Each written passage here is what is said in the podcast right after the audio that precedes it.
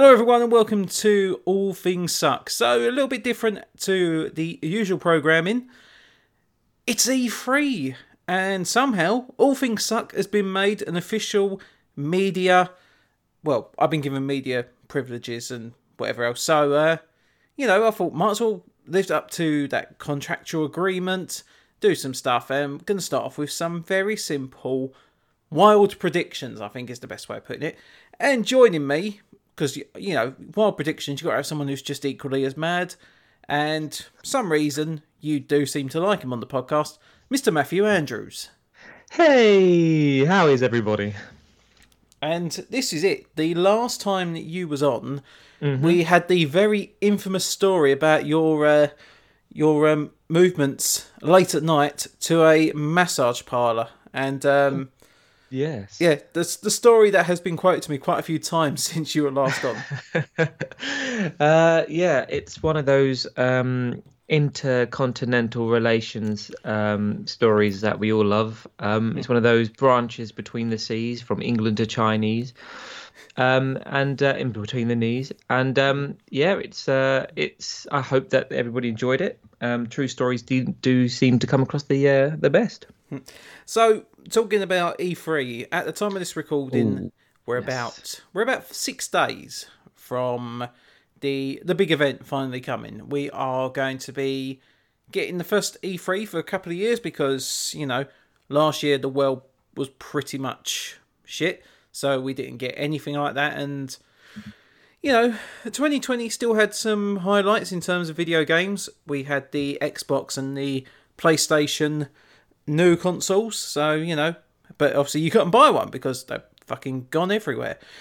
Uh, we had a steady stream of video games that had kind of been partly delayed from either late 2019 or early 2020. So, yeah, they so the video game schedule wasn't too bad, but in some places it was lacking. And I say we're still feeling it this year at the moment as well. We have had some some time, some months when it's like, you know, there are games coming out, but there's not the it's not like a, a regular flow. We are still experiencing a uh, a very choppy, I think, production schedule, and we have got, you know, we've got places that are still living through lockdowns. We've got plenty of countries that are adjusting from, uh, you know, one of the biggest places being uh, in Japan. You know, a lot of their studios, a lot, well, just Japan in general, they don't really have much of a work from home model. So when this happened, lots of things did just shut down. But it looks like in the last year we've had plenty of progression.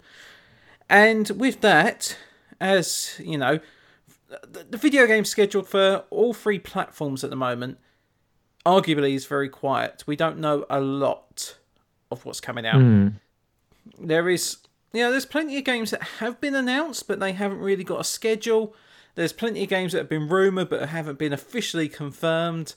And then there are the pipe dreams, the ones that people do just go, well, of course that's going to happen. It's like, mm, not not necessarily. You know, you can you can beg and you can hope. But it doesn't mean it's necessarily gonna it's gonna be there.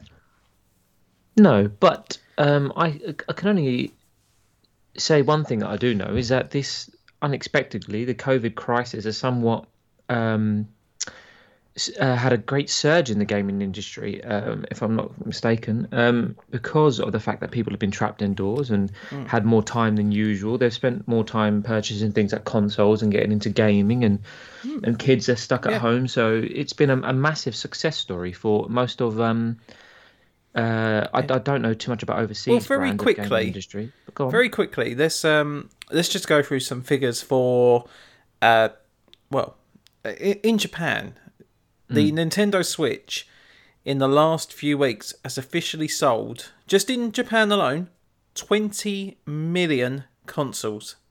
Wow. 20 million Nintendo Switch consoles, which, if you combine handhelds, that currently makes it the fourth best selling console of all time. Second in Japan, only to the Nintendo Wii. Wow. Now that The- is uh Yeah. that is that is quite an achievement. Worldwide, yeah, worldwide the Nintendo Switch is around about 84 million, which brings it quite high up on the list. So it's outsold so far, all the generations of Xbox, it has outsold, I believe, um, PlayStation 1 and PlayStation 3, and most of the Nintendo, again, apart from the Wii. So, mm. You know, it's, it's doing really well. There, there is a lot on there. Um, PlayStation 5, as said, you know, the consoles haven't had the best marketing because there's been hardly any consoles going around, and we've seen scalpers taking any little bit of stock that does come up. But even so, the PlayStation 5 apparently sold around about 5 million units by the end of 2020 and apparently mm. it's up to about 9 slash 10 million units by the end of march this year so doing all right and then the xbox the xbox hasn't had official official figures but around about march it was being said that the xbox was around about 6 million. So not bad, some good numbers. Xbox, I mm. think, has generated a lot of buzz, obviously because of Game Pass, because of the Series S, which obviously offers a, a cheaper alternative to your next generation gaming. And let's just put it this way as well: the Xbox had such a a difficult route because it had no games to anchor the console. It was literally like the console's out. Yep, the console's here. Yep, here's next gen. You got yeah. no you got no actual exclusive games for next gen, but hey, here is next generation console, and it still did pretty darn well. Well, this is the, the, the controversial thing. Like I, I, I myself, as you know, was and is a massive Sony PlayStation fan, and um, not that I have anything against Microsoft uh, in in in individually. Like they've not done anything wrong except for the release of a console with so little games. Um, but they've definitely pepped that up with an amazing Game Pass, which I've been taking advantage of late. And as you mentioned earlier about this Xbox Series S being the cheaper alternative, um, as you well know, I've just recently purchased an Xbox Series S, and for the size and the um, for, for, the money that you pay for such a console, it is an incredibly powerful machine that copes with all the manner of A titles with ease and not even a breath um, of, of, of noise coming from the console. It's an incredible achievement from Microsoft, and with the upcoming games, it's it's, it's a great prospect for for gamers. Um, even if at the current conditions it's um, lackluster in, in, its game variants. But um, hats off to Sony though, what an incredible console, and um, it's certainly one of the. And as you said earlier, with the the Wii sales being um, the sorry the uh, Nintendo Switch sales being up into the hundreds of millions. I th- I think well, I don't really know. I mean, you probably have the answer to this. What is the the recipe that Nintendo have found to be such a successful? In even though the console's lacking power in, in, in graphics and the games, and I think the games on the Nintendo Switch have definitely come a long way, but they're still very how can I the, put it? The, the, the, way to look at it is that at the moment, there is no dedicated handheld really. Um, obviously, the Switch is a hybrid console, so it works both as a handheld games console and a home release as well. So mm. you get the best of both worlds. And then you have the Switch Lite, which is obviously dedicated to just handheld gaming. So I think that's been the big advantage. A lot of people like gaming on the go, and it's good that if you can you know, zip it up, put it in your bag. You've got it for the day. You know, you, your average Switch has got about three or four hours battery life, even on the most intense games. So mm. ain't too bad if you want to do like some gaming on the go. And yeah, I think that's been the big appeal for it. But I tell you what, mm-hmm. we we could talk about the hardware stuff. We could talk about the sales all night. But this is where mm-hmm. we've got to go now. We've got to talk about predictions because as I say, E3, and you know, it's fair to say that E3 doesn't generate the buzz that it used to. We mm-hmm. are we are spoiled in the t- in terms of what we get in terms of video games now because there are hundreds of independent studios that are producing masterpieces for us all the time.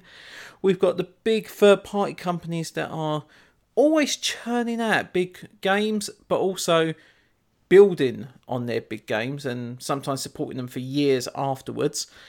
Examples being places like Capcom and Ubisoft.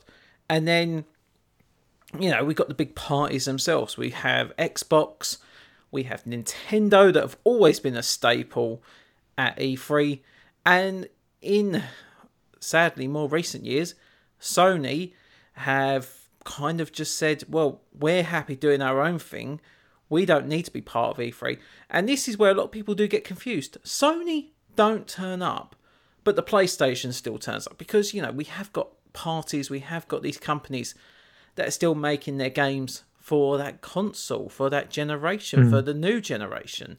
So they are still there to a degree. But at the same time, I just think, Sony, what the fuck is wrong with you? Just, you know, it probably can't be that much of a drag just to go, hey, yeah, look, we're here. We've got, uh, you know, sod it here. Here's the new God of War game, or you know, oh, um, do you know what? We're gonna bring back the infamous franchise, or you know, oh, here's a new Jak and Daxter, or here's Metal Gear Solid remake. Who knows what we're gonna mm. say? I think, I think it's a real upset that Sony have just said, yeah, we're happy doing our own thing. It kind of, it kind of makes them think that they're better. And I understand E3 does not have the prominent place of what it had at one point. And with advances in technology, we see it with Nintendo. Three back three times a year, they do a direct, which is their own presentation to show off new games, to show off developments on uh, upcoming titles. Xbox do their showcases. PlayStation even now get on it and do state of play. So we are always getting information. But Mm. This is now to talk about the stuff that we definitely don't know about, but what we would love to see. And you know, we've got to go out there because there is some great games that are on their way. We know about console exclusives. We know about titles that have been in in progress for so many years. But every now and again, you just got to think about right. Well, what would I actually want? What if I could just say to go up to Nintendo or go up to PlayStation, and go right? This is the fucking game I want. You guys are going to mm. make this now. As much as I'd love to do it, I'll be back in five years when you complete the game. Um, yes. Now, I I think what we should do is, yeah. um, you know, I think we should have maybe an exclusive on each console, and then have a couple of third party titles, because you know we've got to be fair. We can't just say like you know they're all going to be just exclusive to one brand because so many people make it sound like we're actually going to have these games created. Just so you know, that that's not that's not going to happen. No, well, it might happen. Yeah, if if we if we turn out that next week when E3's on and we actually see any of these games come up, just bear in mind it is just the greatest of guesswork from two madmen. Mm. There is no other way that we would know this shit. So, mm. I think, I think, what what do we start with? Do we start with a console exclusive, or do we go with a third party title? I think we should choose something that is close to um, our hearts in gaming. Um, and so, uh, and we can start off with whatever you wish. We can chat. You, you are the master of third party titles. I am, should I say, uh, experienced in many of the first parties. Um, so okay. go ahead. Okay, right. So I yeah. So let's say a third party, and yeah, the third party games don't have to generally be console exclusive. They can be across all the major consoles. Right, so this is my first guess. This is a third party title. This is coming from Capcom. I honestly believe that due to the success of Devil May Cry 5, there is going to be a Devil May Cry 6. Now, the Ooh. Devil May Cry 5 only came out in I think it was about March 2019, so just over two years. But the initial reaction and the higher sales would have probably given Capcom the go ahead to go, right, well, we left this franchise already for over a decade, and look, people still like it, people still buy into it. Let's get Devil May Cry 6 going now. Let's actually get this game moving. And I think this is plenty of time for them to have said, you know, we've uh, even though we've COVID complications, we've we've got the base game started, we've got the story written up, we started doing animations, we started putting together some ideas, and maybe maybe there could be a little cinematic, maybe we could see a little preview of some concept art I'd like to see a game that kind of goes on from Devil May Cry 5 and maybe and I know a lot of people don't like the character, but I really enjoy Nero. I think he's a fantastic character, and Yeah. I'd like to see Devil May Cry Six start with Nero basically going on his journey. We say go about five, ten years ahead, so he's starting to look a little bit older. He's starting to probably resemble closer to his father Vergil. Sorry, spoiler alerts in case anyone hasn't played the game from over two fucking years ago. Um, because obviously we find out that yes, he is related to Dante and Vergil. Um, obviously, Uncle Dante. Yeah, and with Devil May Cry Six, I like it that yes, we find that Nero has been he's been quiet. You know, the the you know the ruling of um, at the time of demons has kind of passed. It's been quiet. It, he's been able to carry on with his family with um, Kyrie, I think was his partner. So they they've obviously had their own time together. Maybe in turn he's then had a child with Kyrie and they've got their own kid. Um, let's just say they call the kid Damien because you know demonic and whatever else. And all of a sudden one day um, Vergil reappears and he just out of nowhere he refuses to talk about what happened when him and Dante went to hell. All of a sudden, as Vergil has reappeared, the world starts going to shit again. Um, we find a new we find a new big evil who has emerged, who pretty much stopped the fight that was going on in the underworld. You later find out that um, that Vergil lost the fight to this new evil, and he's come to Nero to basically go, "Well, look, I know you are stronger than me. I don't want to admit it, but you are more powerful, and you are the only person who can defeat this new evil." We get to halfway in the game, or we get to whatever on the announcement trailer, and you see Nero's fighting through these hordes of the evil dead. He's getting through all these all these creatures, and then you find out that the ultimate evil is Dante. and that's Wow. it. Devil May. Cry Devil May Cry 6 slated for 2023. Okay, because you know this game is going to be a long time in development, and I don't want them to rush it. Yeah. And that's actually quite. Uh, yeah, I think that was actually quite quite um in depth without actually saying too much on it. But yeah, I'd love Yeah. to see Devil May Cry Six because DMC, the spin off one, the the the reboot, that was absolute shit. So when they made Devil May Cry Five, they perfected it. It was a gorgeous game. It played really well. It looked stunning, and even on the PS5 and Xbox Series X update that came out on the launch of them consoles, yeah, it is just glorious. Yeah, I know. I, I was in silence then because I I enjoy the Devil May Cry series and Hmm. quite. Uh, if you could write rewrite that, it'd be a brilliant game. Yeah. Um, it's got so much potential, the Devil May Cry series, and it's so much. Uh, there's so much energy put into the, the design, and the latest um, Devil May Cries have been incredible, incredible games. Yeah. Would you buy that if that was uh, if that was um, announced and they said, "Oh, Oh, yeah. Devil May Cry Six on its way, 2023," and you know the story basically, you know, there's going to be some twist to it. You know, you're going to find out that either it's not really Dante and it's someone who is controlling him, or we find out it's someone who looks a lot like Dante. Face off. oh yeah, like one of those situations in in Zelda games Yeah. um, where Link find- had to face his own mirror self. Yeah, that's it. We find it's a face-off situation. And do you know I who it. voices? Do you know who voices the evil Dante? I'm going to uh, going to go Josh Josh Brogan. No, I really want to say, just because of the whole face-off thing, I want it to be Nicolas Cage voicing evil Dante. He's got such a characteristic voice though. Yeah. So that is that is my first um, third-party prediction, and that will be available on obviously PlayStation Five, Xbox Series X, and even though okay, it won't be probably powerful enough for the Nintendo Switch, I will say it will still be a Nintendo title because I honestly believe there will be a Nintendo Switch revision which will play the more powerful games. Right. So okay, Well- so that's my first one, Matt. What would be your first third-party release? Well, if we're talking about theoretical releases um, Hmm. based on past love, childhood memories, and nostalgia, put We have no one. fucking clue if these are actually going to be true or not. So you know, just just whatever. Well, no, I'm I'm thinking I'm thinking this right, and hear me out to all your lovely followers.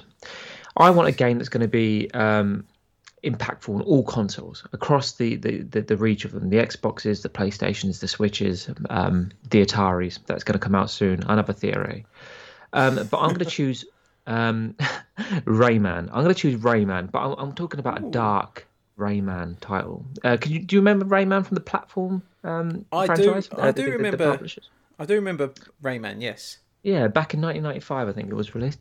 Um, so so far, um, I think Rayman, Rayman has produced something like 40 plus games across its, its platforms. So even though you don't hear about them, um, Rayman is uh, one of the archetypal heroes across the gaming industry. Like you've got Superman, you've got all your, your Marvel characters, but nobody's heard and nobody really, recognizes the power, the sheer force of, of goodwill and um, courage that is Rayman. Um, and if anybody doesn't know who, what Rayman is, and I suppose most of the young viewers these days don't understand who Rayman is, he is a uh, omni-limbed, non-attached limbed hero that seems to l- launch his boxing glove-shaped hands um, large distances. I don't know the I don't know the theory behind uh, how he does all of it. I can only assume it's magic. But my theory is this, right?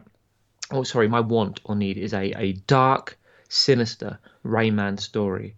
You know, a bearded Rayman, a ragged Rayman. He's come back from because most of the world of Rayman, especially from like um, in the Razor planes and, and, and stuff like this, is he's very magical. He's a very, he's a very determined protagonist, paragon of this magical world where he goes around saving people and but this time nobody cares about what happens when Rayman returns home. What happens when Rayman goes home and he's and he's not on saving the day duty? Does he does he have the struggles of normal day life? Is everything weighted upon him? Does he ever lose? He's never lost in, in, in the Rayman series. He always seems to be the, the, the save the world and, and, and always. But I want a ragged, beaten Rayman, a very serious one. Um, and um, yeah, if if I could have a game from my childhood to come back out of nowhere and um, and and really hit it in the world of this modern day uh, gaming RPG, dark spin-offs, I want a Rayman game. That's what I, I choose. Cool. No, that sounds good. So, and that's that's across all consoles. Oh yeah, across all. Can you- this is this is this is my point, right?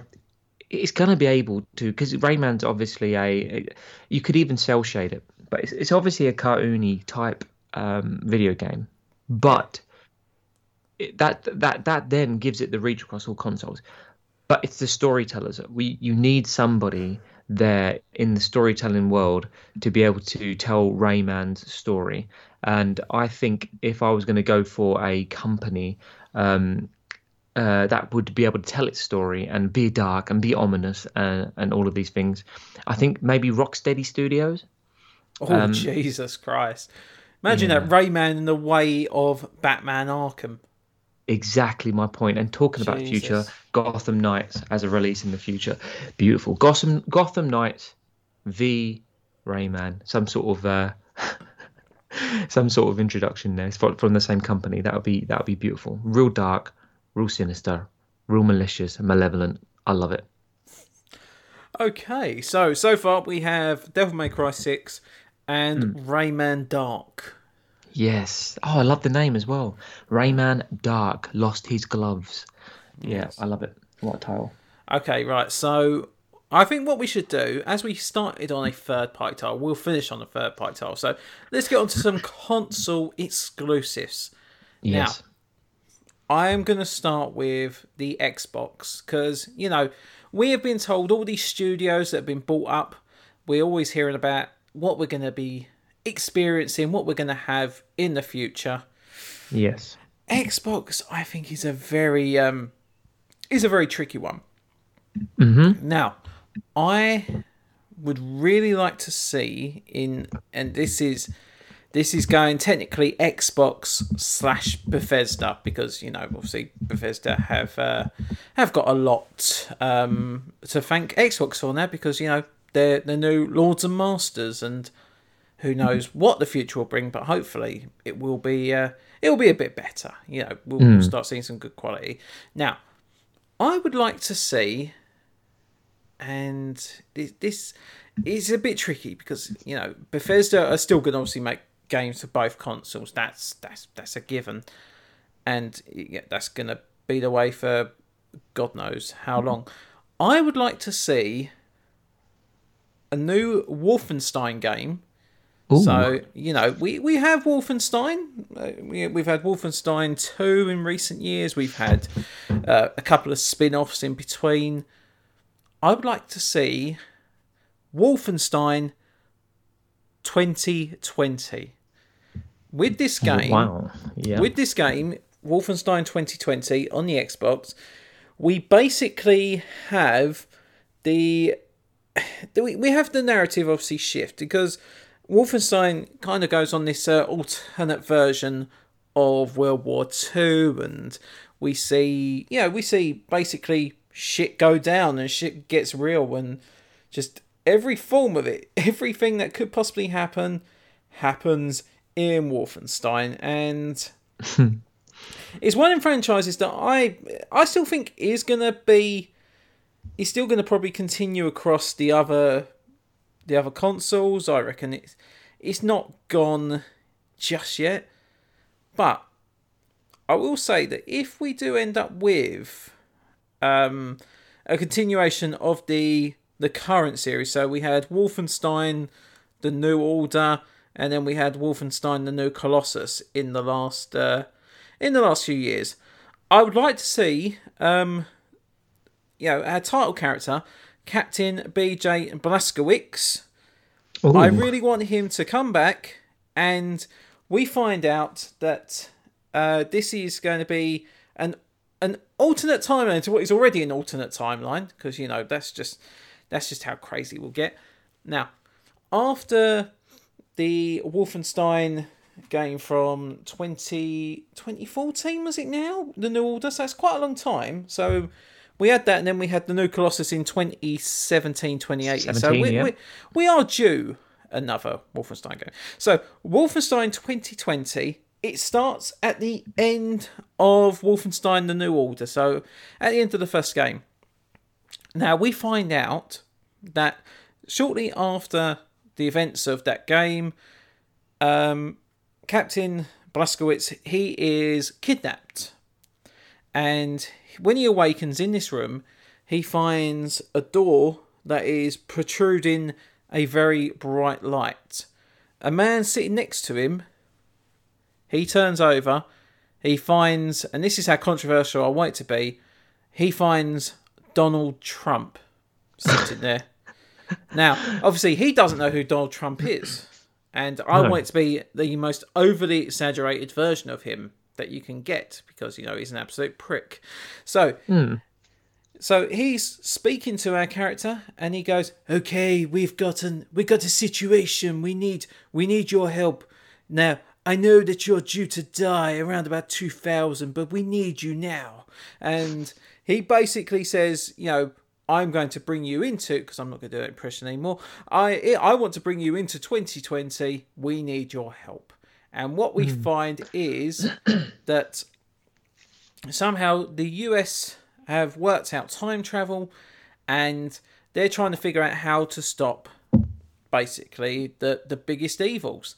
2020 it turns out that the biggest evil and the biggest secret war that we never heard of results in the unleashing of the coronavirus. Ooh, this is a very Yeah, I know this is this could be a very touchy game. This is where they'll probably Current. say no, we're not going to have this. Um, but so the US have found out about time travel and accidentally by going for a war that they didn't need to go for because you know Donald Trump kept saying about his war against China. Um, because of his China. ins- because of his insistence, he accidentally causes the the start of the coronavirus. and he now needs to stop the coronavirus. He's worked it out, and there's only one person who he can send in who can you know wipe out basically every enemy because it's not just the Americans and the Chinese that are fighting against each other now. It is a secret world war that most of the world isn't even aware of happening. We've got we've got Russia that are taking part in this war.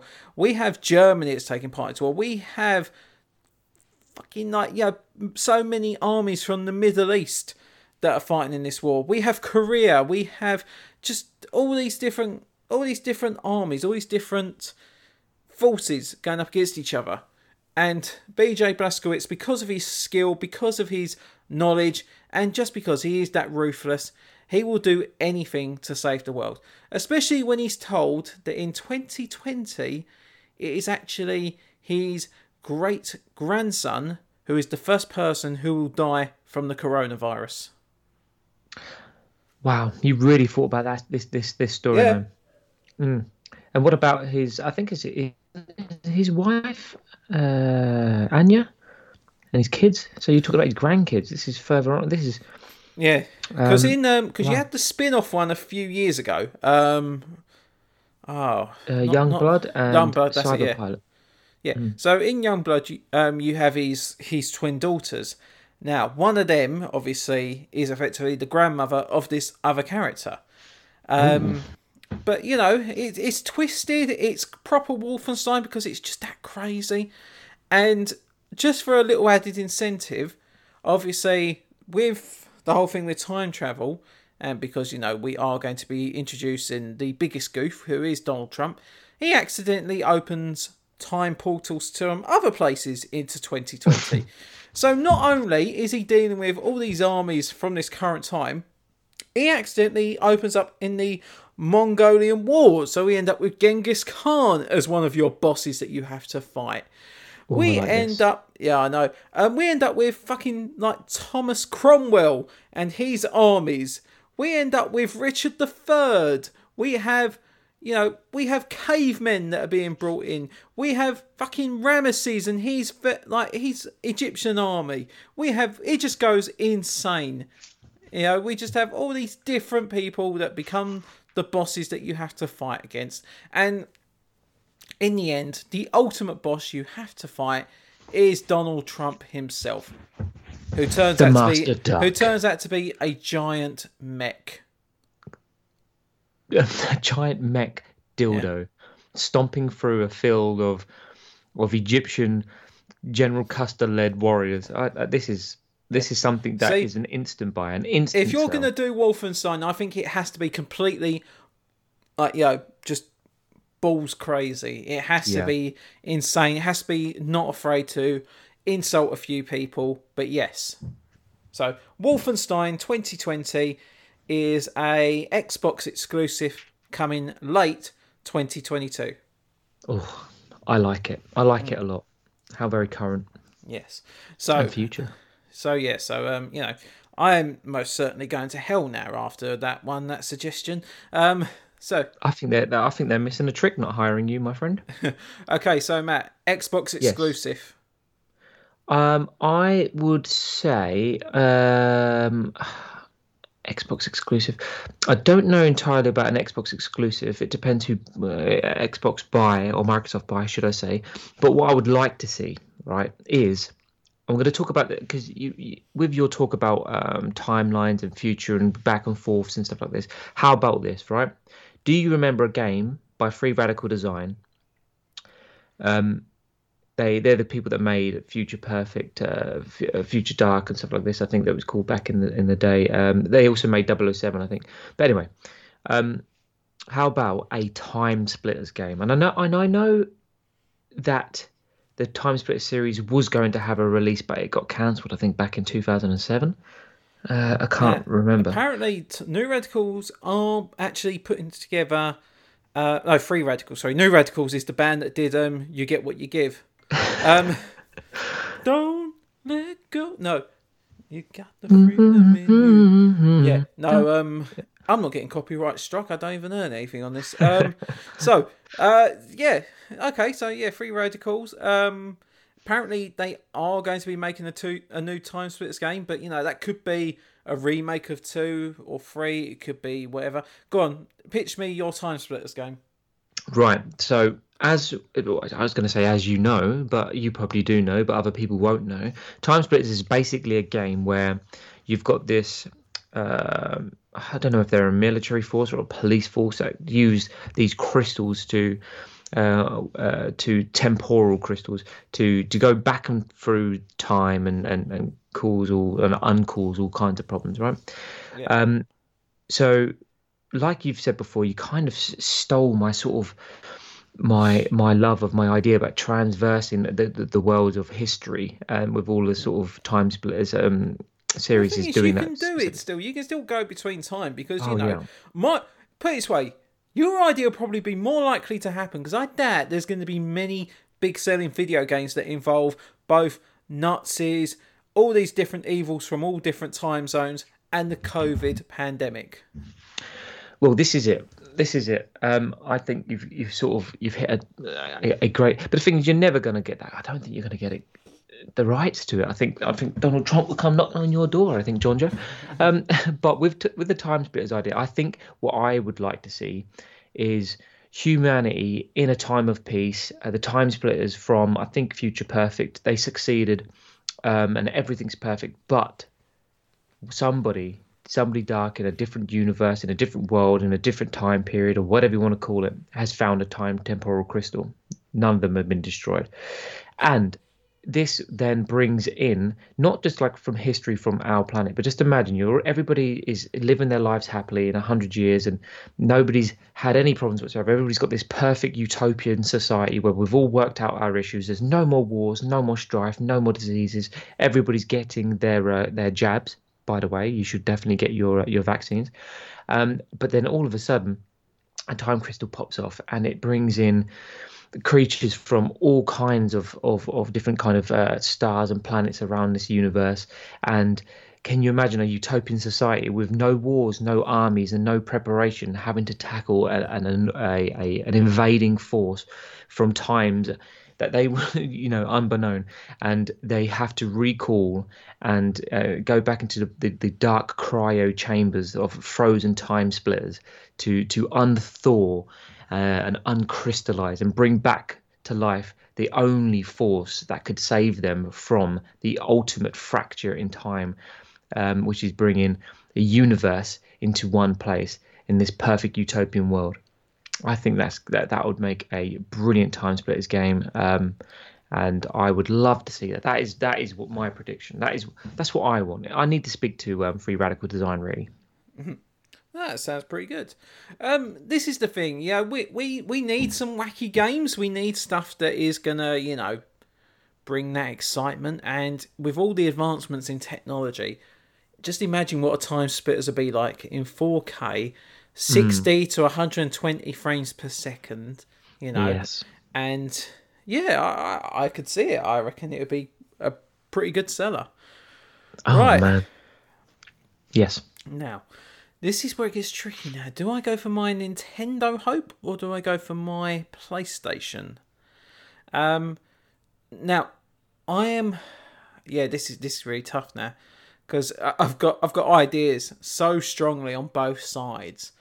Um, right, I'm gonna go on to I'm gonna go to PlayStation because PlayStation mm. obviously you know there are so many different franchises. We're finding that there is a hell of a lot that can happen.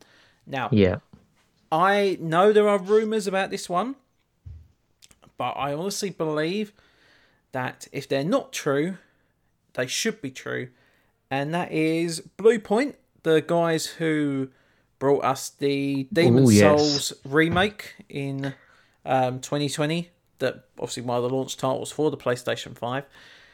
The rumor's been going around for about six months or so now is mm-hmm. that they are already hard at work on another remake.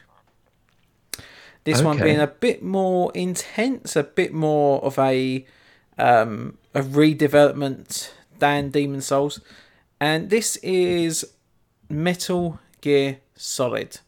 Now, Ooh, Metal Gear, wow. obviously, you know, Metal Gear Solid, that branch of the franchise, because Metal Gear had obviously been around for many years already. Metal hmm. Gear Solid 1 was PlayStation 1 game to begin with, and it cemented itself as one of the best games of all time. We then had a few years later Metal Gear Solid 2, which then pushed the boundaries yet again. And it was like, you know, yep, this is the new console. Yep, this is what we can really do. And Yeah. from that point, it just kept growing over and over. Now, with the advancements in technology that we've had, I would love to see a remake slash retelling of Metal Gear Solid. And Yeah. if you remember, the first Metal Gear game is relatively short. You can do it in around about six, seven hours Yeah. and that's if you are watching the cutscenes as well. Um, let's ju- let's just remember, we used to think that was revolutionary. Get a Metal Gear Solid Four when your when your final cutscene is over an hour long. That's when you think, "Fucking hell!" Someone actually had to put this together. Did they? not- did- Go on. Uh, you not? What was you about to say? You not played Metal Gear Solid Four? I, I, yeah, uh, whip me, whip me, because I, I haven't. I've li- the literally the last Metal Gear Solid I played was my favorite Metal Gear Solid, and I know this is sinful, um, but it was Metal Gear Solid Three Snake Eater. Hey, that's a good game. Um, well, I'm not gonna, yeah, fuck it, it's a 13 year old game, but I'm not gonna spoil it for you. Um, Metal Gear Solid 4, basically, when you complete the game, you get cutscene after cutscene, and it's basically it got in the in the Guinness Book of Records because it was over an hour in length. I remember watching that when I completed the game, and I had to keep obviously woggling the controller because the screen was, uh, you know, it was going dark. It was like doing screensaver mode. Like, no, no, it's still going, still going, it's still fucking going. It hasn't stopped yet. Um, anyway, so yeah, go on. Metal Gear Solid, um, Bluepoint remake. Now, I want this to be a very two act kind of game, slightly three acts, let's just say. So, Act One is basically Metal Gear Solid 1, so Shadow Moses. You have the mission as it originally starts, so Snake is sent to rescue the two people who are, you know, holding the nuclear codes, which could bring about the end of the world and launch the Metal Gear that we have been aware of. You find that the game is around about six to eight hours long, so still about the same length. It will be expanded in certain ways. It's not going to be overly stretched, but we are going to see a more dramatic and a more film style than obviously what the first one did achieve. We're going to have some new characters, we have a couple of new locations. The general story will still play out the same because you know it's iconic enough. You don't have to do too much to it. Um, so you start off with Metal Gear Solid One. You are progressing through. You're in the hangar, so you're you you know you're doing your interactions. You have your first boss fight against Revolver Ocelot. You you know you, you're then learning more about the mystery. You're learning about Liquid Snake, who ends up you end up finding out is your twin brother, and all this other stuff goes on. In the background of this, we also have a few little glimpses of a soldier in training called Raiden. Raiden. Bit- yes, the the um the co-protagonist of Metal Gear Solid Two. Mm. So as um, it's going to be a very weird structure, I will admit. So Metal Gear Solid One, you're doing your gameplay, you're doing your action. Every now and again, there's like a like an intercut cutscene, which goes to Raiden, and he's reading notes of the Shadow Moses mission from the, the year before, and he's planning to do VR missions based on what had ex- what Snake had experienced Yeah. you get very vague information on what happened during that time. But you know, the game carries on.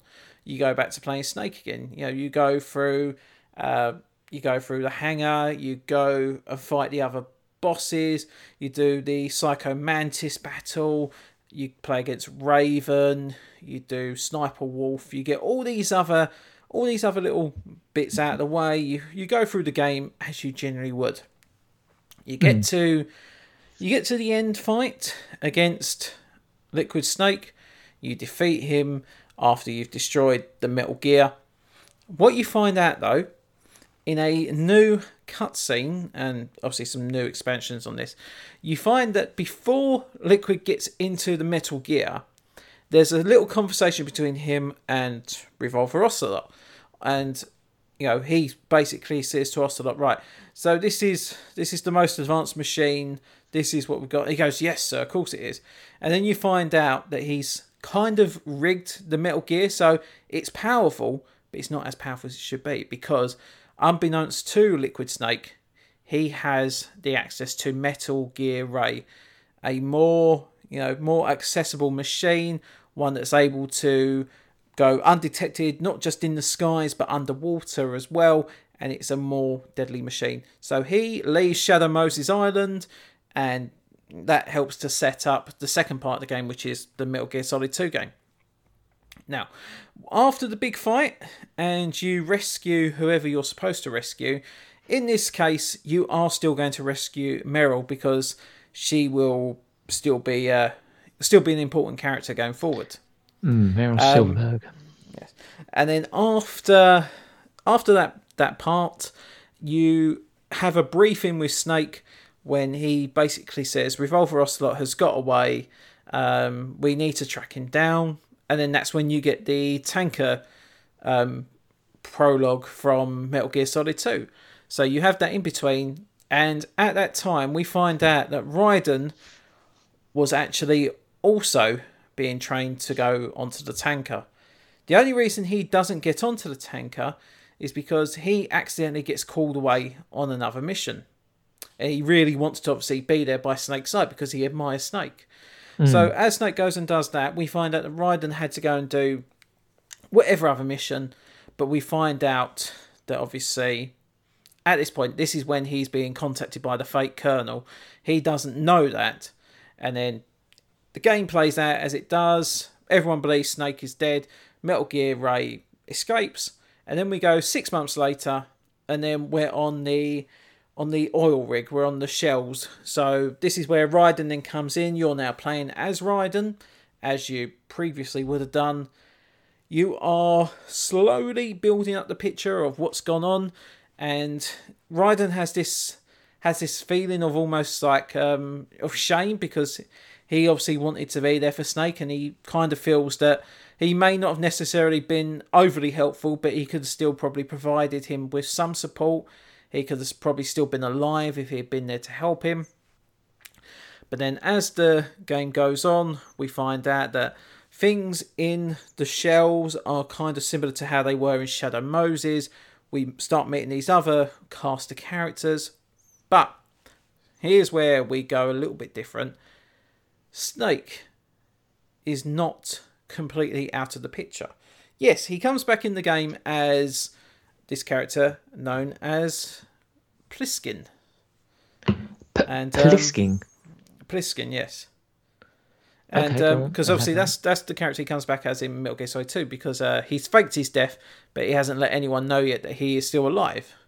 Um, but as the game goes on, there is a mm-hmm. point where the shells are basically destroyed and you're back to fight against Solidus, who is the the big bad of Metal Gear Solid 2. We are in the point where we're in Arsenal Gear, which is basically the the giant floating ship which holds all the technology. And at this point, Raiden has been captured, he's been stripped of all his gear, but we find out that Solid Snake has snuck onto Arsenal Gear. So now he comes to Raiden's rescue and he helps him obviously, after he defeats a brand new boss that is invented just for this part of the game. And I've actually got an idea for this boss, and this boss, I'm, I was trying to come up with a name. I was trying to come up with a, a quite a quirky name, but I've just gone. I've just gone with Zap. And what this guy does is he is he is a master of technology. So when um, when Snake goes into a room he basically manipulates all the controls and he says, you know, if you press the if you press the correct button, you come through to the next room. You press the wrong button, you'll be greeted by 20 genome soldiers. Stuff like that. So there is kind of like a random random generator almost, and you will get some like you will get these moments when you have to fight off against all these other all these other um, soldiers. And when you do eventually get to Vizsap, you find out that he is able to um, shoot lightning from his hands. He's able to control weapons that are around him. So like any like electronic weapons, he can um, like he can activate a like a remote machine gun. He can control rocket launchers. He basically he's an absolute ass of a fight. But it's very rewarding because you will find out that he does have a major weakness, and you find out that there is a power off button that can be accessed, but the only way you can access it is by shooting it through the sniper rifle. You manage okay. to do that, you're then able to fight him because you get a 15 second cooldown before the power comes back on, and then yeah, you beat him, and then Snake is reunited with Raiden. You then go on to the rest of the game.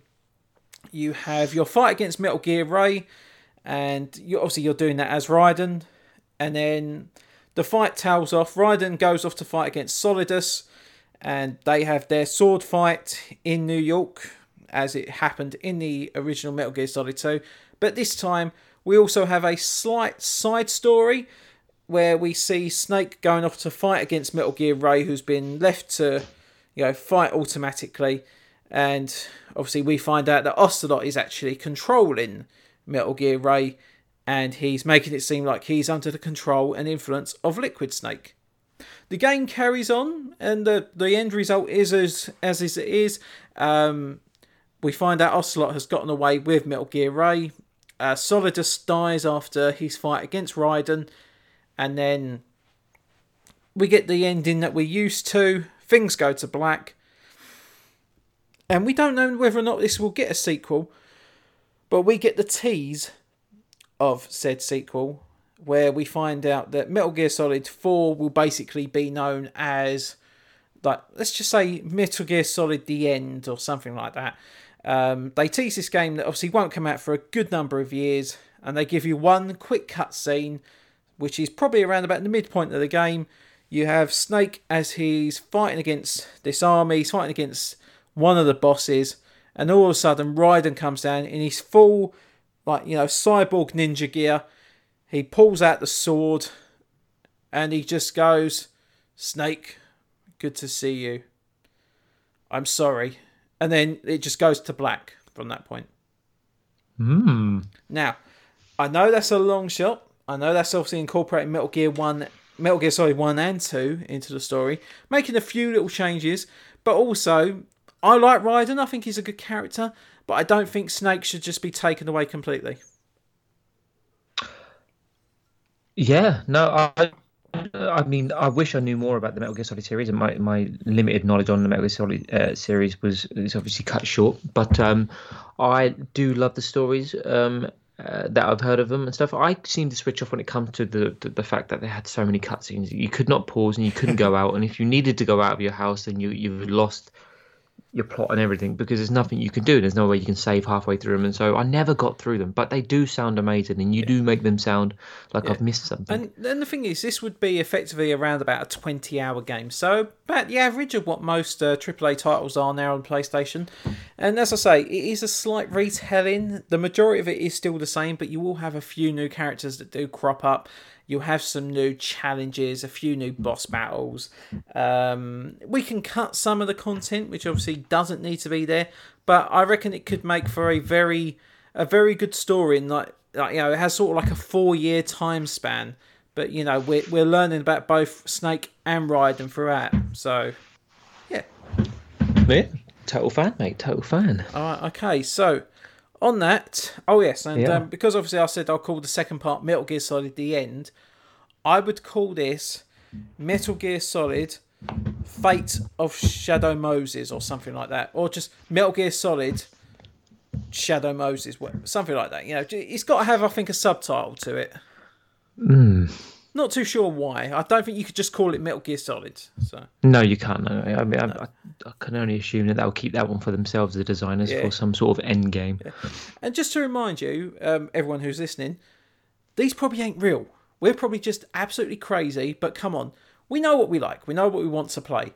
Hey, if they give us this, if they say, because um, it probably ain't going to be an E3 thing, but then Bluepoint is its own company. I don't mm. believe, even though I think they are under PlayStation Studios, I don't think they necessarily have to be completely separate. So who knows? Or maybe Sony might go, fuck it, we're actually here on the last day. Here's all our stuff. Um, could happen. Yeah. Probably won't. I hope it does. Happen. Fingers crossed. Yeah. Right, so Matt, your PlayStation exclusive. I'm going to change it from PlayStation and give a um, uh, the viewers and listeners something else to to mull their minds on before the end of the show comes tumbling through. Um, I'm thinking that I will take your spotlight on this one, and I will go for a Nintendo game. Oh, I was going to go for Nintendo next anyway, but go on. Oh, go on, right. Do a, go on, do a Nintendo. Go on. Yeah, I'm, I'm going. To, I'm going to go for a Nintendo one, and I want uh, this this theorem to. I'm begging that the gods of the video gaming industry, especially the the freaks of the gaming industry, especially Game Freak, um, will help me out on this one, right? So I want a Pokemon game, and I've I've said to this this to you before a million times. I want a, a Pokemon game that is an MMORPG, much like the likes of World of Warcraft. You got yeah. an endless game that never ends, massive worlds. You run around with your Pokemon, and you are. It's an adult game. Bearing in mind the the uh, demographic for Pokemon are all in their thirties now, you know, because Pokemon's a, a a game that was in our childhood, in our age, and I know the kids these days are growing up with Pokemon, but it's not the same as when it was back in our days when you had 151 and you um you lived but and died by that you know i want to be the very best no no no and it was truly a pokemon um a, a, Pokemon. Nowadays, it's way too much Cakemon and Keymon and Sword in the Lockmon, and it just it's gone a bit off the rails, a bit a, a bit where they can't think what to do. But this is what my my theory. I want to take it back to when there was only um, let's just say 250, 250 Pokemon, something like that. So it's not it's not got to the point where people lose an interest because they can't remember the name of every single goddamn Pokemon. But I want a Pokemon universe, an RPG game, a, a, at least a twenty-hour game, if not anything. But this is this is my this is where I want it to breach. This is where the twist happens, right? I want the Pokemon universe. It's, it's, it's the standard game is about going to the Elite Four or five or whatever it is that'll be um, uh, in whatever Pokemon genre and series and world you, you, are attacking. Yeah. But I want this to happen. I want there to be a a fracture um, in the Pokemon world, and um, all of a sudden, you're getting um, a influx of not and, and, I don't know who the um, I, I, need to look it up the who's the animated behind Digimon. Uh, I can't oh, remember the name. Um. Oh God, that's a. oh yes. Actually. Oh, uh, um, anyway, so I almost place... wanted to say Koei, but I don't think it is. Um, let me just quickly look while I'm here. But um, yeah, so Digimon. So what I want to do is um, I want to bring a Digimon franchise series into a Pokemon game, and, and then you've got the Digimon. You can start your adventure being a Digimon character, like a like a, a, person you can design whatever it would look you want, but with a Digimon sort of thing, and the evolutions that the Digimons come with Metal Greymon and Metal this Mono one, and I want them to have a face off yeah. between the Pokemon world, and I want this collaboration to be a strike down the middle between the Pokemon world and the Digimon world, okay. and Bandai. who's running on top. Bandai is it? Yeah. Beautiful. So Bandai and Game Freak in, in, in congress with each other to create the ultimate ultimate Pokemon game, a RPG game that's serious, that's deep for the for the the fans of the 30 year old, 33 year old plus fans and stuff like this. Now, I want it to be a deep fight battle between the worlds of of Digimon. And I want it to be the world of Pokemon uh, colliding in an epic game that would um, that that isn't cursed by the modern day Pokemon um, curse, which is the fact that these games are a bit childish, a bit easy, uh, and there's no uh, variance in difficulty. Anybody that can play a Pokemon game to know that it's just it's it's just a game that I am not a great big fan of modern day Pokemon games because I find them too easy. I find them too childish. I find them a little bit irritating due to the, the variety of the Pokemon now. And I want them to just to consolidate, concentrate on Pokemon um, as a serious, serious uh, brand now, as, as for, adult gamers as well. Because the film, I mean, the latest film with um, Ryan Reynolds, is a perfect example of a, a, film has done extremely well due to the fact that Pokemon took uh, uh, took it as an adult, took it, took it seriously, took it. This is a, a, a, game that isn't just a basically a childish game like Peppa Pig reunited or something. This is a game that um, had Ryan Reynolds voicing the actors. Um, uh, and it had a, a, very serious theme and it was a, a, brilliant film that did really really well because they brought it into the modern day era we need to do that with pokemon again We've got to stop doing with these extremely childish uh, nintendo themed games and and and bring it into the modern day and nothing is nothing brings that to a culmination, like a massive fight between two worlds, between Pokemon and Digimon, and the bloodshed that would cause. And I know you can't even say the word bloodshed in a Pokemon game, but this is my point entirely. I want there to be. I I don't want Officer I don't want Officer Jenny going, oh my god, there seems to be a Pokemon that has been kidnapped. Would you like me to help? I want to see like things like, oh my god, somebody's caved in a Pikachu's face and now his brain, his jaw and his eyeball has been fractured. We want some serious stuff with the Pokemon industry. I want, I want, I want, uh, is it Officer Jenny? I want Nurse Jenny or, or whatever it is. I can't remember their names now. But I want them to deal with some serious things. I'm not talking about a few uh, childish fancies. Oh, well, Pokemon has just been struck by some metaphorical lightning and it's sitting there saying, I want Pokemon to actually die in this universe. I want it to be a serious. I want there to be funerals that you can go to. You can go actually to a funeral home in in, in hell, a funeral game. Jesus yeah, I I want it to be serious. I want to know. I want you to know as a player that when your po- po- Pokemon faints, yep, you may be able to recover it, uh, but it's not a guaranteed thing. You go to the you go to the um the uh, what's it called the, uh, the the the recovery center, and it goes down down down down, and then f- five of your balls light up, but one of them doesn't, and then it's really sad moment where it zooms into that ball, and inside there is a dead Pokemon, like some sort of fetal sized Pokemon oh inside. My fucking god! And I don't, Jesus, I think, that would traumatize people. Can you imagine that? Um, yes. So here we go. Here's your, here's your, here's your Charizard back. Um, Here's your here's your Blastoise. Um, oh yeah, Pikachu. Oh, he's he's a good little champagne. Um, I need to talk about your Bulbasaur. Now, yeah. as you know, when he came in, um, he was missing a leg. Well, unfortunately, we've had to put him down. Yeah, um, this is what I'm talking about. Yes, um, don't worry, we've already cremated him. That'll be three thousand credits. What? This, yeah. Yeah. Fucking hell, that is that is seriously twisted. I thought my Wolfenstein idea was bad. That's that's that is some scary shit. You know. Yeah. Yeah. Um, yeah so Pokemon. Yeah. Um. fuck you, basically. Um, yes, you yeah, you loved your Pokemon, didn't you? You thought they were so happy when you transferred them onto your PC and Professor Oak looked after them. Well, fuck you. They're actually gonna die now. Experience real life consequences.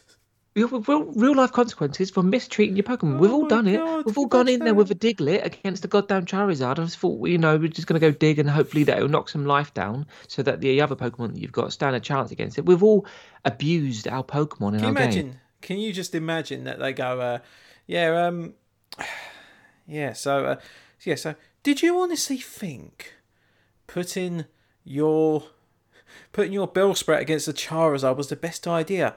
There's nothing left of the fucker. He's dust. nothing. Yeah, I'm, I'm talking about a lifelong friend that you've gotten you gone through the whole universe with. At the end, yeah. gets his goddamn Onix, brains blown Onix out. hits. Yeah, Onix hits one of them with tail whip. They fucking go through three walls. Yeah, I'm talking Jesus about. He's a paraplegic now. That is, got, you, that is so. Yeah, bad. that's it. You got you got a dribbly Weepinbell who's literally weeping. Yeah, and I'm I'm I'm a total fan of that idea. I, I, I think that it should be serious. I think it should be there, and I think it should be at that situation because they need to create a Pokemon game for the people that originally started watching Pokemon, which was me, Matt Ketchum, sitting here on a podcast with you, and I want to be the master, and I want to be the best, but I don't want to be the best in some childish world where my Pikachu shocks a goddamn Squirtle and all he does is fall on the floor and faint. I want to see his eyeballs pop. I want to see his shell come off and it just smell of perfect, perfectly cooked crab brulee. And I want to walk past the, the, the crying tears of that owner saying, you shouldn't, you shouldn't have fucked with me. You shouldn't have fucked with my Pikachu. That's level 65. He looks like a weak level 13, but he's not. He's level 65. I've, I've deliberately not given him a yellow Thunderstone. So it fools you into thinking that this Pikachu is in level 65. He's a killer. Look at his eyes. He's a killer. He's seen death before. Mm. He's seen death before my Pikachu. And uh, yeah, good luck with that. Um, I shouldn't really take my battles outside like Pallet Town because these guys don't really get out much. But I could, if I wanted to, go around there and, like um, like in Final Fantasy VII with Sephiroth, I could completely burn down the village with my Charizard. And I I, I, you know, I want it to be as dark as that. I want it to be a crossover between Pokemon and the Elder Scrolls series. You know, Bethesda, Pokemon cross with Digimon Influx because the Digimon we all know Digimon uh, is a much more darker game. Yes. Um, yeah. So anyway, that that's my theorem. That's what I want to come true, and I hope everybody I- agrees. Yeah, can I just go from a couple of points? And um, obviously, your your idea is fucking insane. Let's go with that. Um, I just want to say that the highlights of of Pokemon um, is, I mean, I think you kind of lose it sadly in in a MMORPG. But it's the character interactions, you know, like when you like you're walking past someone going, "Oh no, we've locked ties. No, we have to battle now." And then you get the ones that go, "Oh yes, I'll, you- you'll experience the full wrath of my bird Pokemon," or "Hey, you know, I've just caught this Pokemon. I wanna, I wanna battle him against you." Ones that are quite sensible. And then you get ones from the first game where you had the kid that comes up to you and goes, "I like wearing shorts. They're comfy and easy to wear." um, okay, kid. And then you think, okay, there's nothing that's ever going to beat that. Well, there fucking is.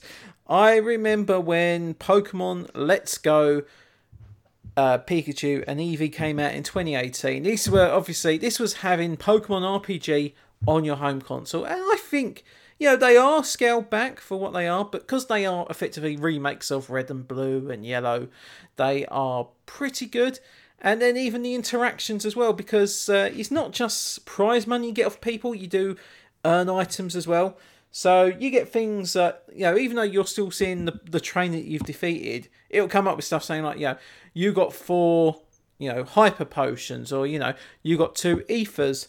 Do you know what my favourite one was? And I had to screenshot it and share it with the people of Twitter as well. Was when you Yep. defeat a trainer, they look in shock. It says you got two great balls. I thought, how the fuck do they know? Um, and that was my Uh, I was at favourite line in that game. That was it. I didn't have to do anything else. It's just like, yep, I found something that's meme worthy. Um, that's all I did. Um, right, okay. Go on. So, so Pokemon is your one then, right? Okay.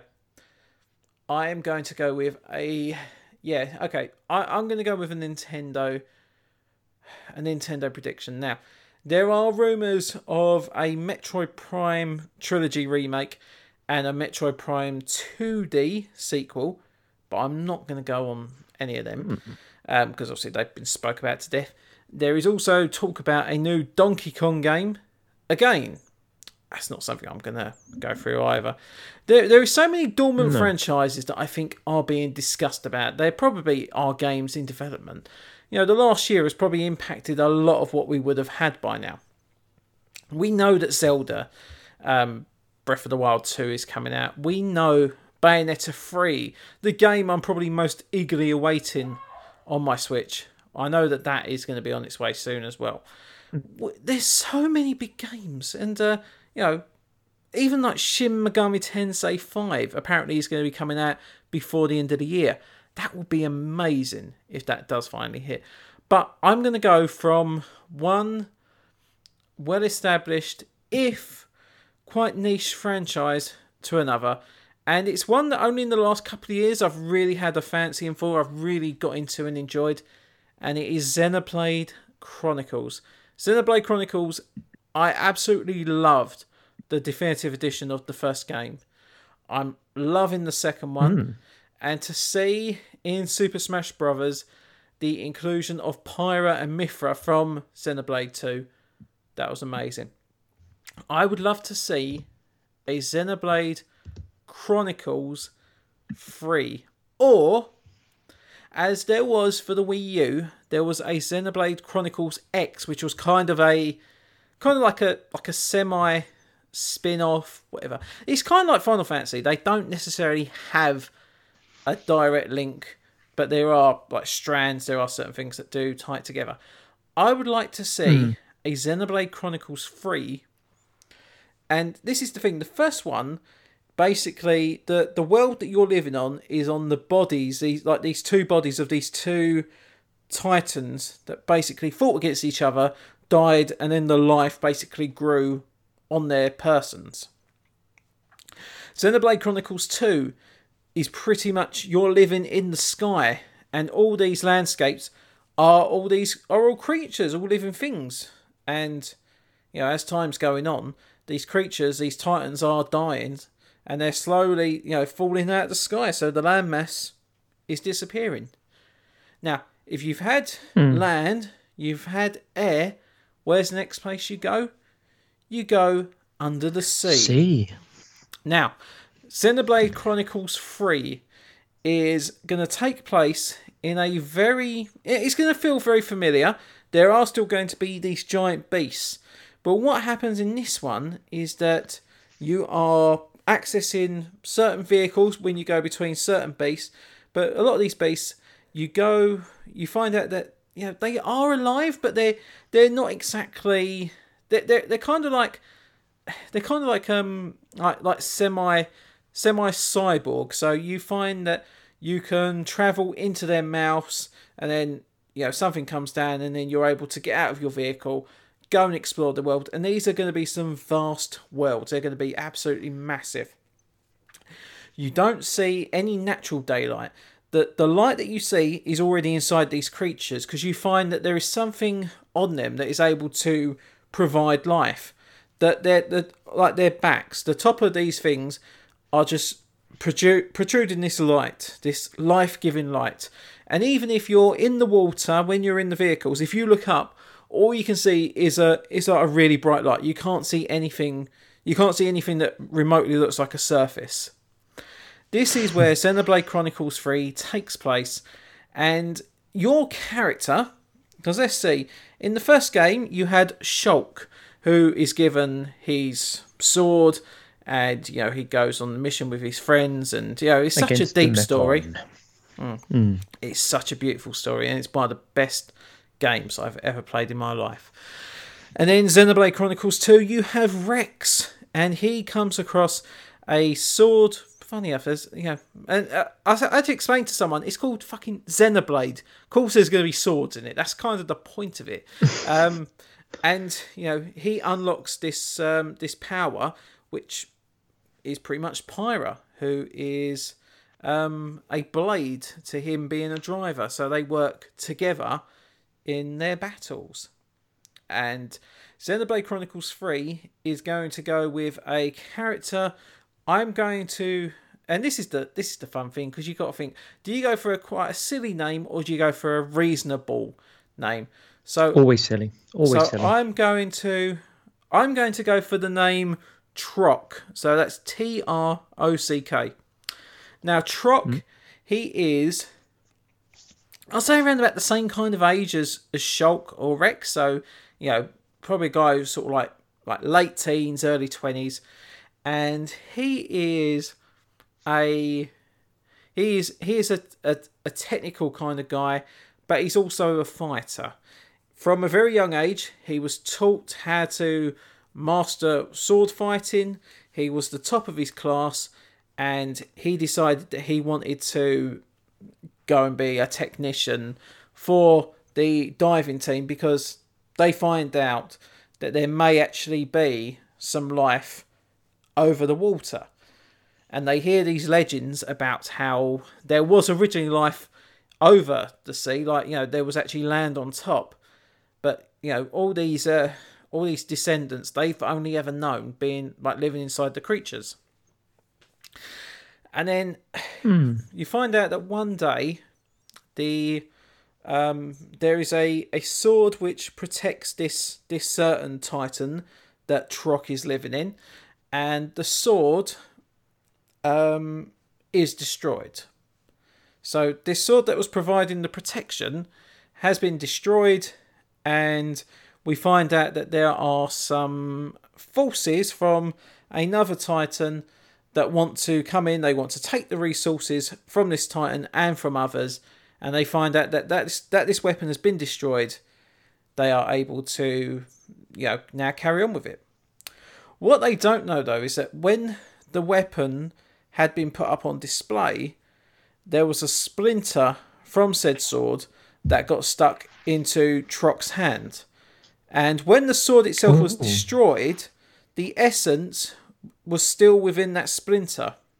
And as Trock has gone to take his own weapon to fight against these forces, he has then created another sword, another master sword, which pretty much looks like a exact replica of the one that was destroyed. But what you find out is that this sword is binded to him. He can't ever like you know, he can he can obviously unwield the sword. He can place it by his side. He can place it onto his back, but the sword can never go any further than two or three feet away from him because it automatically pulls back to him. And so with this sword, mm-hmm. even though it still provides a level of protection, because the sword was attached to to this titan, obviously it provided the whole protection around the whole titan. But because now it is now just attached to this one person, it only provides basically protection to Trock. So he is effectively untouchable. He is unkillable. So he goes out to. Uh, they come up with this plan that not only are they now going to still ex- try and explore the the land that could be possibly above the water, they are also going to look at getting resources from other technicians, from other fighters, and then we have the usual stuff. You know, we have a bit of betrayal, we have a couple of deaths.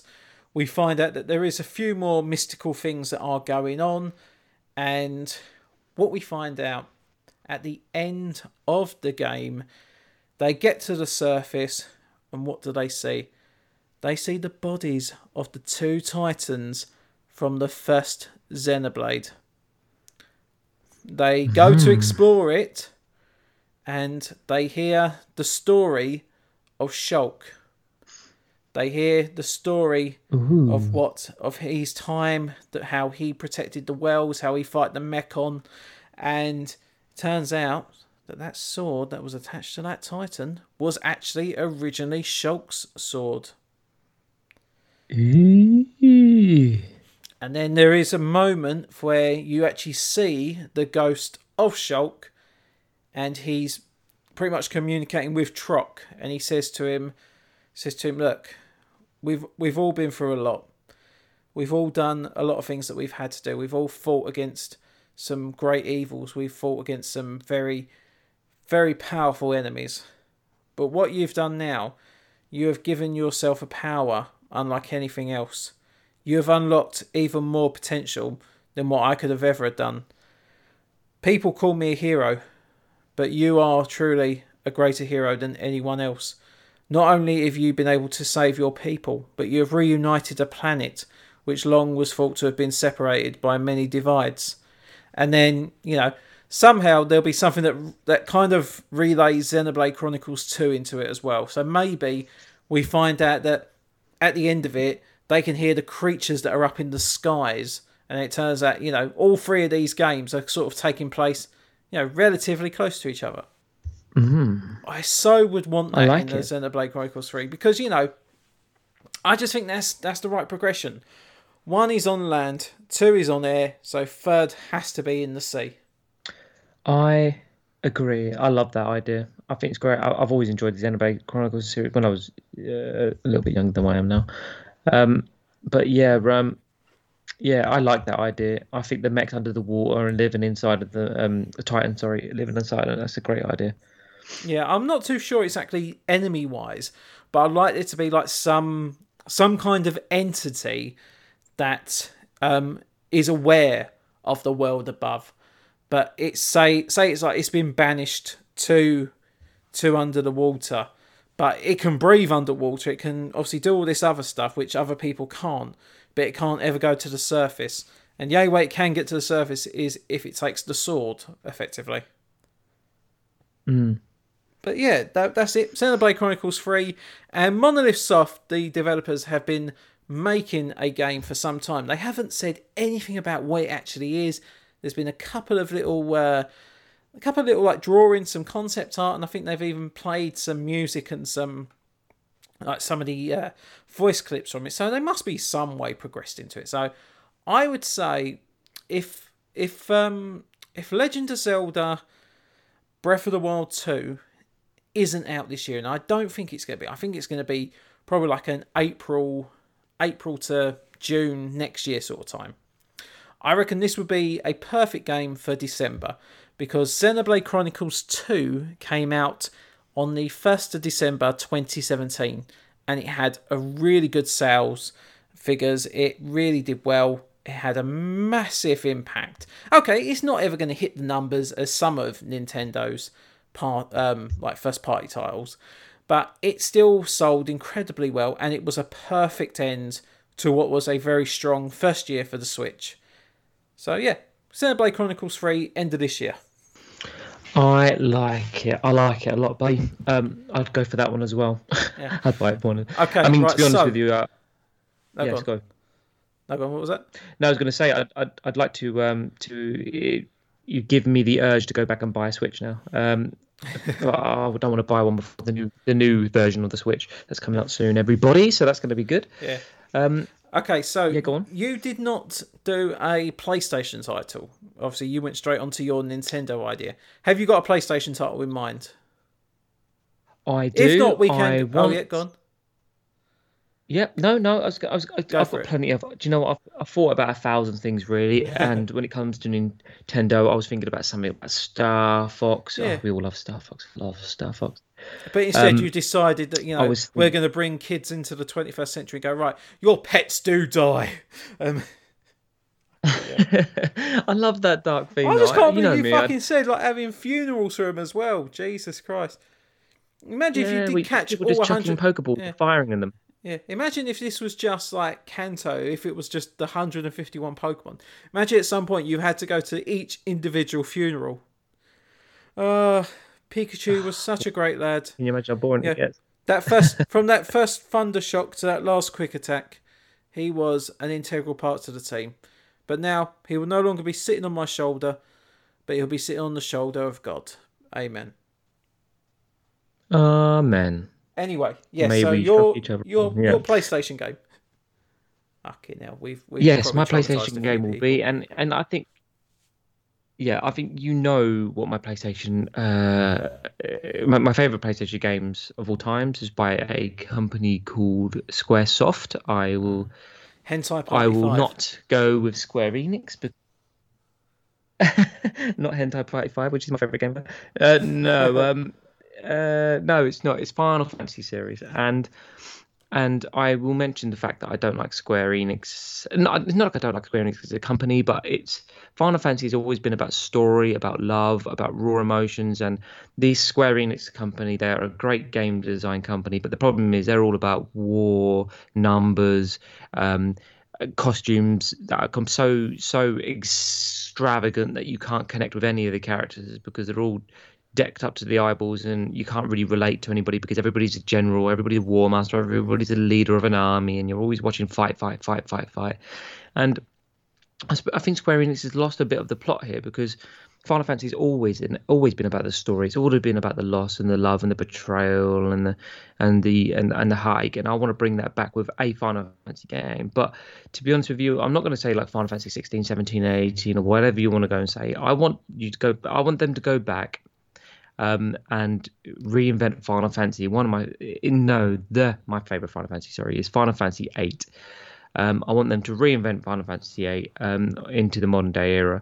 I know they've just done a Final Fantasy VII remake, and they've done an incredible job, and it was hilarious in some points, and it was funny. I think they did a brilliant job of that, even though game design wise, they kind of really messed some bits up. I mean, the backgrounds on some of the games the PlayStation but- Wonder.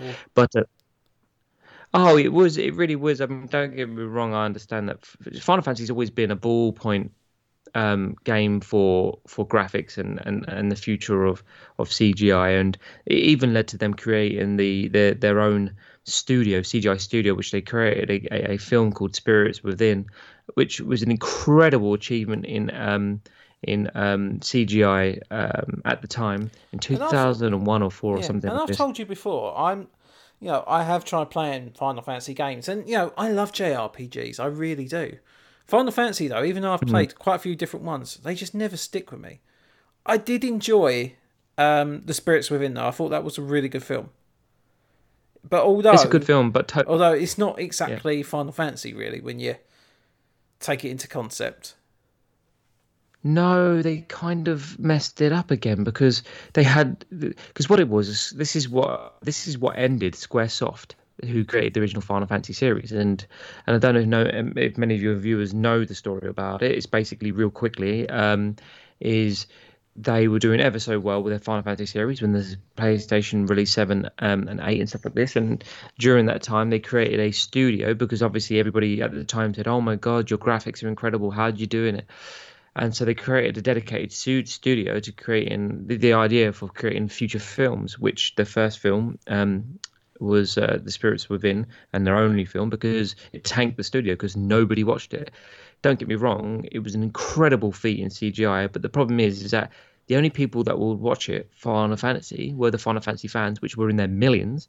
Um, um, but the problem is is that when they watched it they were like this isn't final fantasy. This is a normal film um, which has got nothing to do with Final Fantasy. Um, it's it's real people, no you know creatures or whatever it is, no magica, no aeons or GFs or whatever you want to call it, whatever your favorite Final Fantasy is, summoned. Um, there was just there's very little to do with Final Fantasy in it, and it tanked the studio. They put billions into it, and it failed. And SquareSoft had to sell out to Square um, Enix, well Enix, and and that's how it all came about.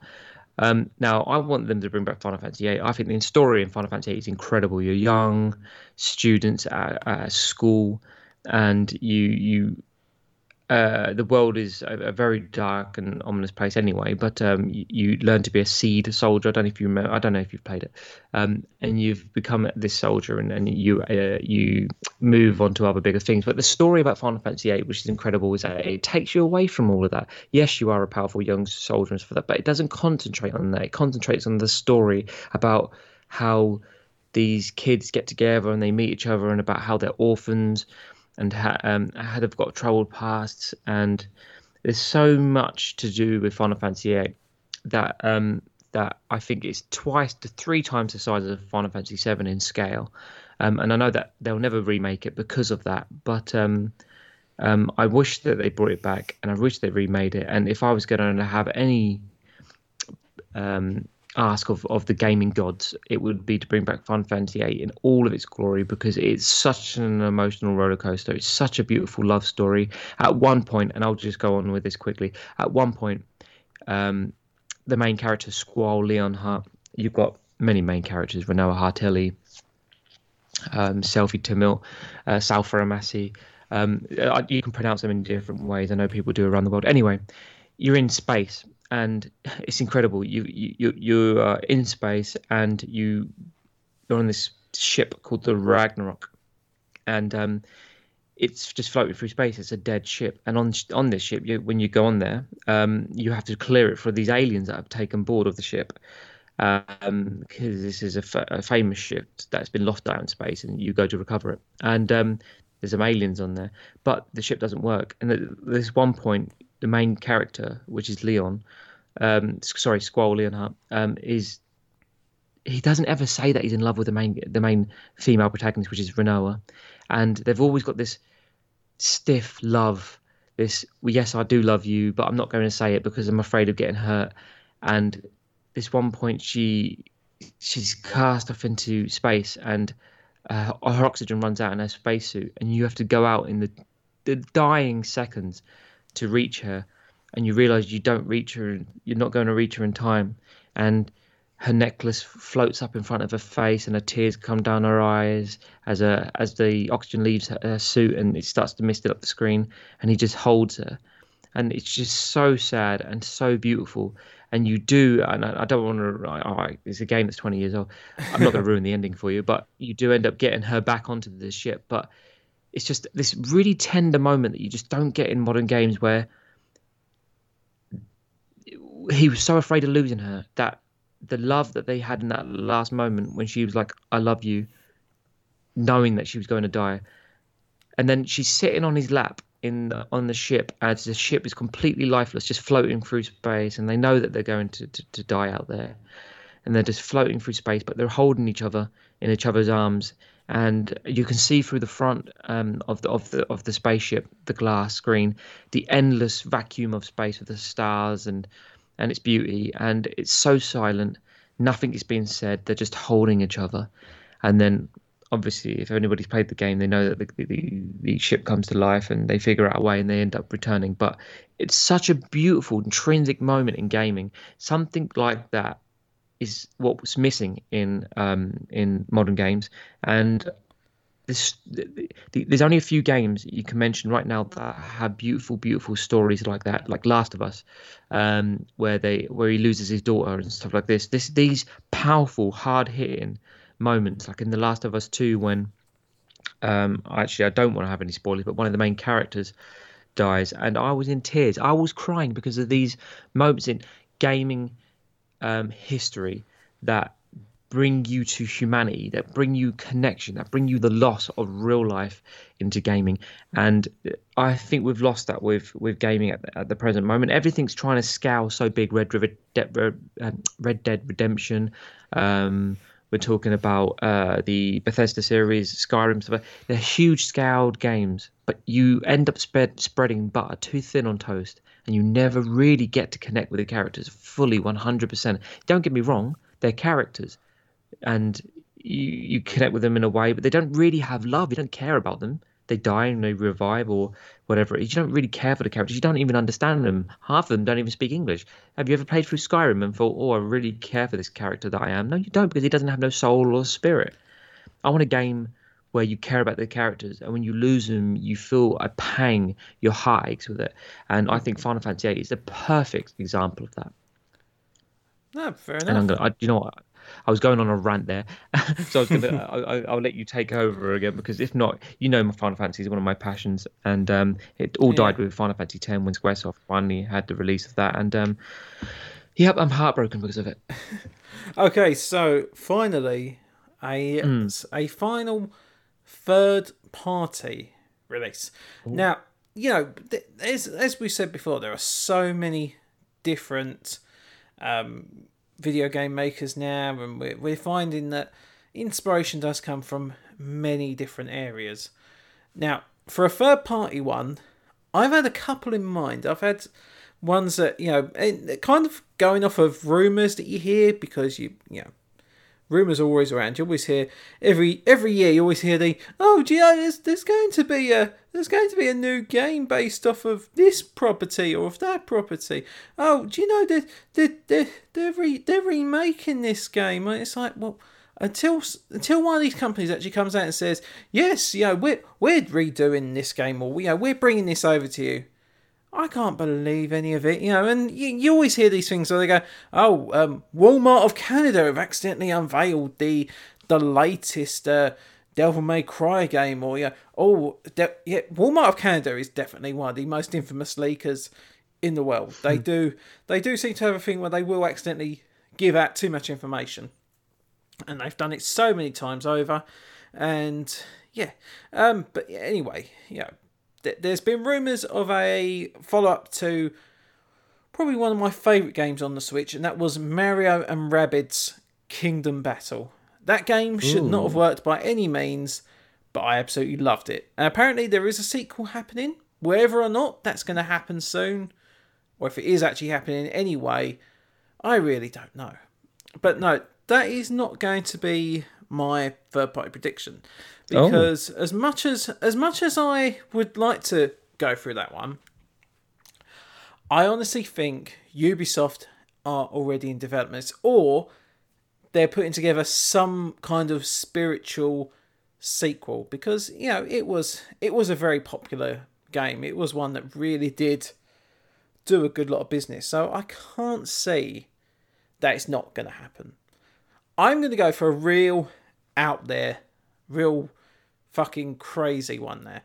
And I'm going to go to one of my favourite games from the, not the last generation that we just finished, but from the previous generation.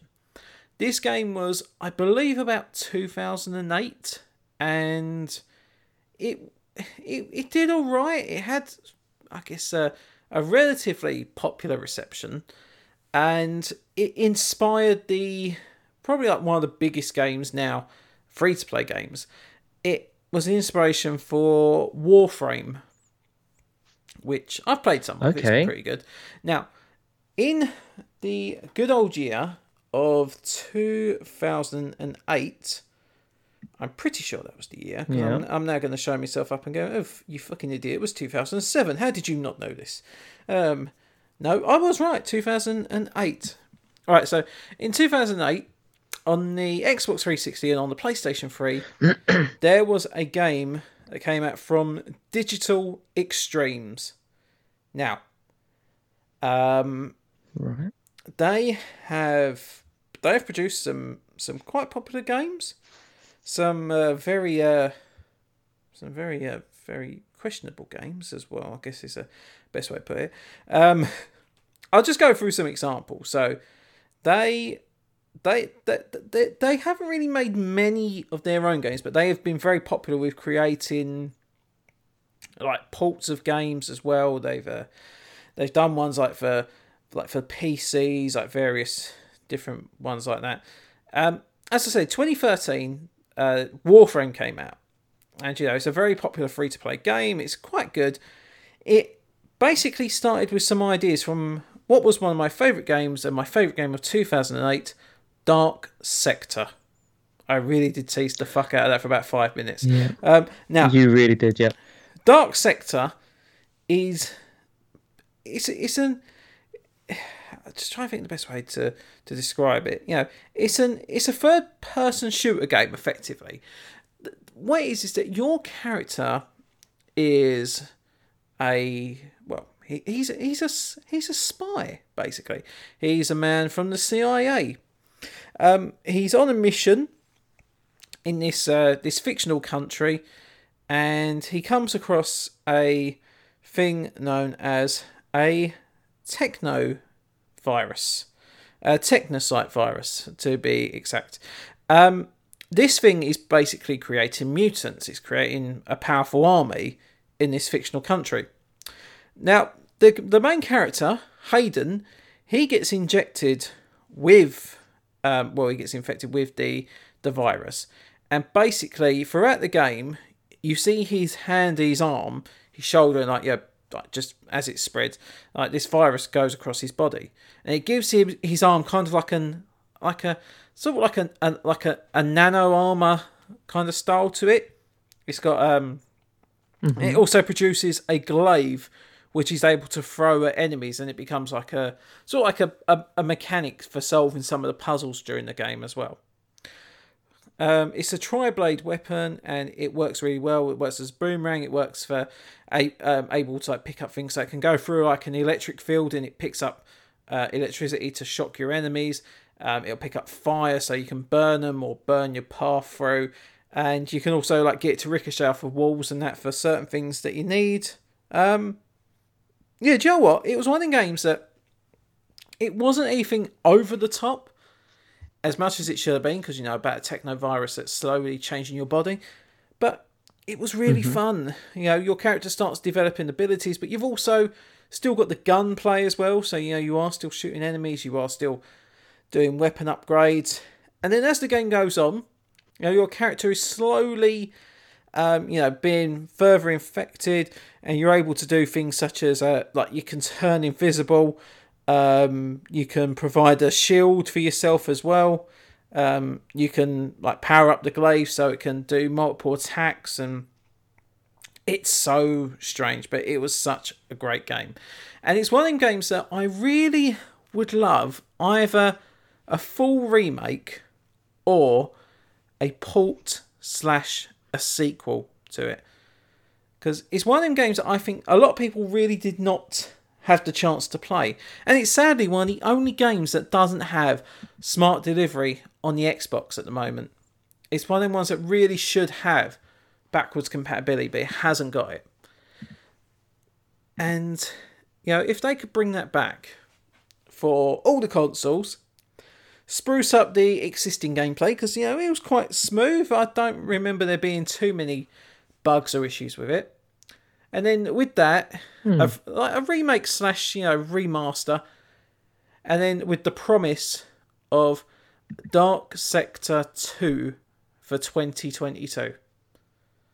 That would that would blow my mind.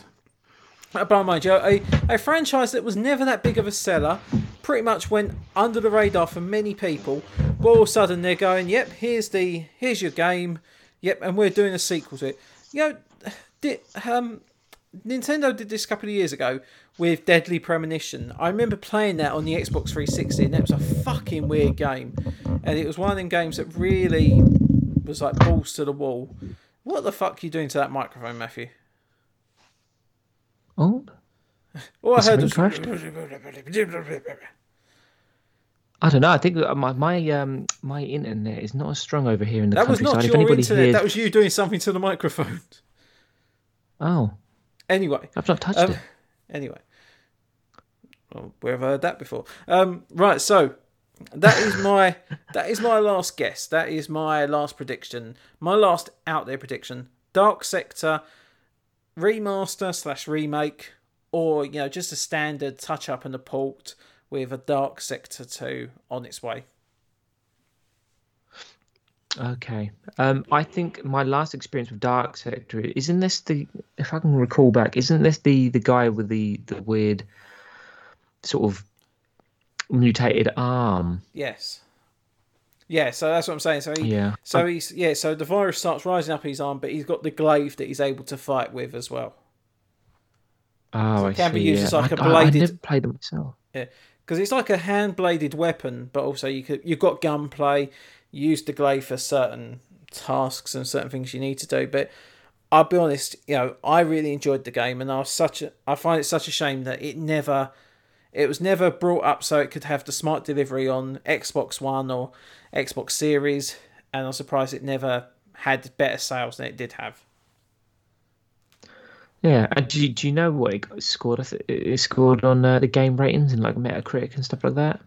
Joe, I actually have got it in front of me. Um, at the time of its release, um, Game Informer gave it seven and a half out of ten. IGN gave That's it seven point seven out of ten. Um, Ooh. there was a few sort of like hit and miss scores. Um, Metacritic was seventy two, so that's not bad. You know, still relatively enjoyable. Um, Yeah. and Hyper, um, this is one of my favourite ones. Um, they commended the game for the glaive and its aftertouch, but criticised it for the patchy AI and steep difficulty curve. Because yeah, there was that point you just sort of go like from having like casual, easy going, just shooting your enemies, a few little puzzle bits with the glaive, to all of a sudden, holy fuck, I'm dying now every ten seconds. Yeah. Brilliant game design. And would you believe Australia banned the game due to violence? Really? Because Australia just doesn't like video mean- games. Ninety percent of all games have got violence in it, including Pokemon. Um, here we go. It was later re-released in Australia for the PS3 on the 9th of October 2008. So it was about about six or seven months after the rest of the world, but it was censored. Yeah. So no blood, you know. Eh. Basically, he wasn't throwing a glaive; he was throwing a sponge at him, or you know, a frisbee, and then it came back to him. And you know, he didn't get stabbed. You know, he accidentally you know put paint on him, and you know the paint just started rising from his hand. I don't know. No, that's stupid. Oh wow! I mean, it's, it's, it's almost like Dark Sector, Splatoon. We always think that sometimes, you know, in the UK we get some stupid censorship stuff, but yeah, Australia, you guys, you know, you you just yes, yes. Well, good Yeah, for you. There's something special. All right. So anyway, Matt, your final PlayStation. Uh, sorry, your final PlayStation. Your final third-party prediction. Well, I'm going for a game I hope so. that uh, uh, I'm hoping so too. I'm going for a game. You know, have you ever heard of a game? Yes, I've heard of video games. Yes, that's what we've been discussing for the last hour and three quarters. Um, It's called the game. Uh, no, it's, it's, the called, game, Um, the game, I the I tell you video what, Let you game. guess it. Let me guess It's it. a neo noir shooter, right? By, Yeah. and this is what's going to give it away for you. I think it is Remedy Entertainment. Do you remember those? And also, Rockstar. Okay. well, they, they came in a little bit later. Remedy's Remedy was the original designers. With, I, I tell you what it is. I won't keep you hanging on. It's called Is it? Max it? Payne. I was just about to say Max Payne. I was, I was really trying to think because um, 'cause the Rockstar bit was almost throwing me, but I was thinking Remedy. Rem- Yeah, yeah, yeah. That that could be decent. I mean, Max Payne has been a, I guess, kind of a dormant franchise for quite a while now. but one of the best franchises, one of the best games I've ever played, really. And, and, and I don't know if anybody else is is really caught up with the idea about Max Payne. He's basically a, a drug enforcement agent, um, and he worked for the NYPD, and um, basically his wife and child was murdered, and um, he was also at the same time being framed for killing one of his partners, Alex, at the time, um, and it's it's just this whole um venge have you ever seen that what's the film with uh gerard butler in it? Um where his wife and child were killed in front of him. Law anyway abiding it's one of those law abiding it's one of my favorite such a good films ever. film. if you haven't watched the film it's such a good film such a good film Yeah. and I kind of get that sort of vibe from Max Payne. He's on this, um, on this hunt for the people that killed um, he, his wife and kid, basically. Uh, um, but it's obviously it's one of those these games that you could have got away with. He was a drug addict. He was an alcohol addict. It was it was very much a narcotic driven based fire up shoot 'em up game. He was so drugged up that when he dove, uh, it slowed down in slow motion because he was so high that he could he could shoot in slow motion, which gave the game its actual um, its signifier. It's it's it's, it's um, it, the reason why it became so famous was because you dove in slow motion. That Matrix effect. Um, so anyway, um, Max Payne. That was the, the sort of story on Max Payne one. Max Payne two came around, and um, it was called the Fall of Max Payne, which is basically um, he was charged for like the, the, the killing spree that he went on and and blah blah blah blah. Um, uh, so anyway, Max three, um, Max Payne three. This is um, nine years or something or so after the the uh, Max Payne two, the fall of Max Payne, and he's he's now left the city and he's working in. And I didn't really much like the new Max Payne three, uh, but he was working in I think Brazil or something like this. Um, uh, he's he's working for an employee. He's, the employer's wife gets kidnapped by a local street gang, and he goes on his usual drug-binged war diving Max Payne goodness um, in trying to revenge that. Um, obviously, there was a, a film adaptation um, that was not so successful uh, back in 2003. Um, um, but um, what I want is a Max Payne game, but not for. I'm just talking about Max Payne, a a play through his life all through um, the Max Payne game, but the backstories to his life, um, the, the the stuff that you, the shit you don't see happening, the the crying down, the emotional breakdown of the fact that he lost his children and wife. You don't really get to see too much of it. You just get to see his haunted memories as he's walking through um, his sleep, um, and you hear babies crying in the blood-soaked walls of his depart- uh, his apartment. You get all this during the game, but I want to see um, in modern day graphics, in on on on true 4K, 8K, whatever you want to call it. I want to see a really re, a, an emotional um, reenactment of Max Payne life because I don't think people understand how great of a game Max Payne was and how emotionally intense and how much of a human um, game that Max Payne was, and um, is and troubling um, that it was as well. And I think nowadays it would be it would be. Oh, saying that, Last of Us didn't get banned, so yeah, and that's pretty grim and brutal. I think, yeah, Max Payne just Max Payne, the name Max Payne, and it's about his life story, about the breakdown, about the mental health and the depression he's going through as a man. You know, not about. I'm not talking about the gun game side of things. You're gonna have that, but I'm talking about really focusing it on um, the, the, the, the loss of his children, what he's doing after, is going to the, the, you know how he recovers from that, the depression, and and, and how he's seeing therapists and of the, the real human side to to mental health. And I think it's very prevalent in this day and age as well that we, we do tackle that issue. And with a game that's you got Senua's um, Sacrifice, I think it is, that deals with similar sort of touchy subjects. But Max Payne is a real livable, real connecting character for most men um, uh, and women in, uh, in in the modern day gaming era. And I think it's a, it's a brilliant idea. Max Payne, that's that's my prediction. Okay. No, I, I think that's um that's pretty good. And you know, like you say, Max Payne has got its uh, has got its place in history. Some people do still refer to it as one of the best games of all time, the first game in particular.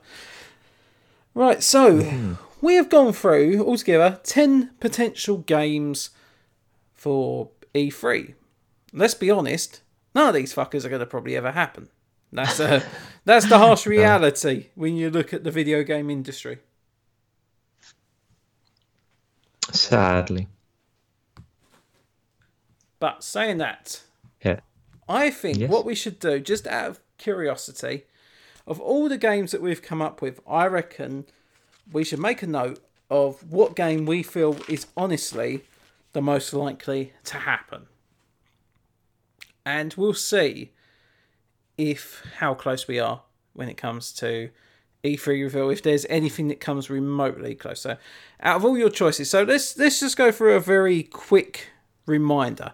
So your first one was Rayman Dark. Obviously, mm-hmm. a very um, very twisted version. There was a very twisted theme to all your games, really.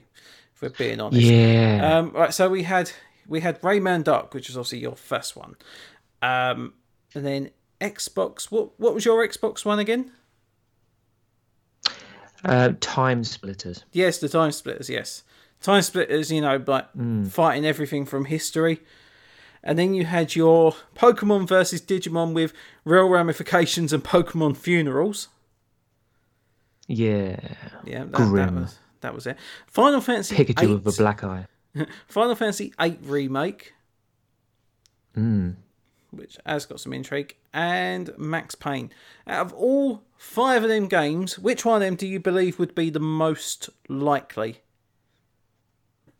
to this come upcoming 16 days time this new e3 um, i yeah. would say the time splitters game um, i think that's more than long enough and it's, it's more than um, uh, i mean it would out of all of those games that I've, i chose to make up in my head it would have the most uh, chance at being remade or, or, or, built because Pokemon dying is not going to happen. Final Fantasy VII is still in its remake, so Final Fantasy VIII ain't even going to get looked at. Um, so yeah, I mean, I know what I want to happen. I want to see Pokemon being tortured on and getting waterboarded, but that's not going to happen. Um, but uh, so I'm just going to have to settle for the the unfreezing of the cryogenically frozen time splitters to save the world, and I think mm. that time splitters would do well with that. And and they have my email address, and if they want to contact me, then I, I'll, I'll write for them. So uh, yeah. Oh bloody hell! Um, right, so on my ones, I had Devil May Cry six which I still feel is a very uh, a very strong possibility. We we we need something mm. like that. Um, I'm just trying to just trying to now recall what I had on the shit. Yeah, what what did what did I have on the Xbox now? Oh yeah, um, Wolfenstein 2020. How could I forget that? That's the one. Yeah. yeah. Wolfenstein 2020, the game that will never fucking ever be even thought of. Never mind get made. Um, yeah, that was a that was quite a powerful one, wasn't it? Um, yes, the Metal Gear Solid remake. Um, yeah, okay, I, I I can kind of see, I can kind of see that happening to a degree. I don't think it mm. will, though. Mm, being honest, because, no they take their time, don't they? Yeah, uh, yeah. Like, there's a lot of these that are very possible. You know, it's not like one above the other or anything. Um, yeah, I don't think my Nintendo one's going to happen. Um, I don't know. I, I don't know that your your your Xenoblade Chronicles one is my favourite. I mean, I think it's possible, but I honestly think that Monolith Soft. I don't think they're doing a Xenoblade Chronicles three. I, I think they're going to go for a whole new IP, which I would like. I think I probably prefer. But Xenoblade Chronicles 3, I think, is a bit much. And, you know, to, I know that 1 and 2 have got their ties, but to then take number 3 and just at the end go, hey, surprise, we've been underneath the first game all along. You know, I can't see that. And then Dark Sector. I would love to see Dark Sector remade. It's not going to happen, though. I can't see anyone really calling it unless a studio says, right, yeah, we're going to put this up, we're going to market it, we're going to make it look as if it's a whole brand new game, and you know we'll see where we go with it. But no, I'm going to say I'm going to say Devil May Cry Six. I think for me that is the most likely one to happen. Yeah, I'd, I'd agree with you. Devil May Cry is a an ongoing series, yeah. which you know is going to go on yeah. for many I many think, editions. Yeah, I mean, I think Metal Gear Solid is happening. I honestly, I don't think it's going to be how I'm anticipating it. I don't think it's going to be, you know, Metal Gear Solid 1 and 2 together in one game. But I reckon Metal Gear Solid Remake is happening at some point. But that would be that would be still quite a bit down the line. I don't think we're going to see that for quite a while. I hmm. reckon, mm. if anything, that'll probably be 2023, and then that's roughly about the 25th anniversary of Metal Gear Solid. So, yeah, that'd probably yeah. be a good time for it. Good shout. Uh, yeah. Otherwise, yeah. Devil May Cry Six. That's that's my that's my most likely prediction. And you know, if it does turn out that you know we get the story as I'm thinking, you know, there's a bit of a time jump. Nero now has his own child. Vergil comes back, gets Nero's help because Dante is now basically the the greatest of all evil, or is he? Dum dum dum. Could you? I still, I still have this idea now of Nicolas Cage voicing Dante, voicing like this evil Dante. I think it'd just be brilliant. Dressed in all these levers, yeah. I, I don't know. I, I just, I can just, I can just see it. You know, I can, I can just, I can just picture him, you know, just taking on that part. And then we find out that you know he has done face off with Dante. So this, uh, this supposed Dante is obviously some other creature, and then Dante now has the face of Nicolas Cage. Oh God, how how how unfortunate. Yeah. uh, I, I, I don't know. I just I just think it'd be brilliant. I think it'd be quite a fun concept. I mean, it won't happen because it's very stupid. But Devil May Cry Six, I think, is pretty much certain. If not this year, it will get announced at some point very soon. Hmm. We're surefire right. going to happen more than Time Splitters, even though, even though I'm crying for Time Splitters. I love Time, time Splitters, Splitters is happening. Time Splitters is going to happen, but it just depends if it's going to be a remake, if it's going to be a new game, if it's going to be a spiritual successor. Yeah, there will be something mm. of that. But right, with that, we have made a podcast last for nearly two hours talking about 10 video games that are going to probably never get made We've probably upset quite a few people along the way. We've come up with some random shit, and now you've got the fault of Pokemon funerals that's going to haunt you for the rest of your life. Yes. I've left my mark in Pokemon history. That's what I wanted to do. I don't think anything is ever now going to top the idea that someone's now just had to go through. I might have to bury my Pikachu one day. I'd be buzzing and that was a Pikachu joke. Mm. Um, yeah, I'm I'm talking. I mean, you don't have to literally bury your Pikachu in your back garden. You can do. I mean, that's pretty grim. But I was thinking more like a gun salute where you put your Pokeball in the end, end of a, a, a, a ship gun and then fire it out the sea. A twenty-one gun salute. Yeah, Jesus and you're just Christ. firing Bulbasaurs by you know like in a mass exodus, like a mass brutal genocide of like Bulbasaurs or something like that, and it's just like just just pit pouring them into big holes in the ground whilst Joe, Officer Joe, Jenny and another Officer Jenny. Go on. Joe, whose funeral I'd love to see if we had to do Pokemon funerals, and that sounds so fucking terrible as it is. Um, Meowth's one because you know a talking cat. You know he would have had yeah. such a great life, and I can imagine he would have recorded a video message as well for for all the mourners. Like, hello, I'm Meowth. As you know, I died. can you imagine? Um, just, uh, yes, I'd like to leave you with some words of wisdom. Don't use all your experience on talking. There is much more to life than that. do not trust these two people because they tortured me for 20 odd years. Yeah. and dark. finally, Meowth, that's right. Goodbye. Well, Or, um, I mean, or, that's do you know pretty tame what? to my idea. Yeah, or um, you can have kind of like a parody of the IT crowd because there's the episode when um, when Reynholm dies and he basically had recorded a video message for his funeral, and the video just carries on with him sitting there eating an apple while everything else is going on. Oh, it's so brilliant. Mate. Like, yeah, This is- enjoy the show. It's, it's, yeah, indeed. Indeed, mate. So anyway, yeah. I was, So I was going, go on. Yes, yes, go on. we've traumatized, we've upset. I think from this point we shall uh, bid adieu. You know, we will uh, Yeah. we will find. Um, you know, hopefully this will be out before E3, so some people can have a laugh. They can see the the random shit ideas that we have come up with.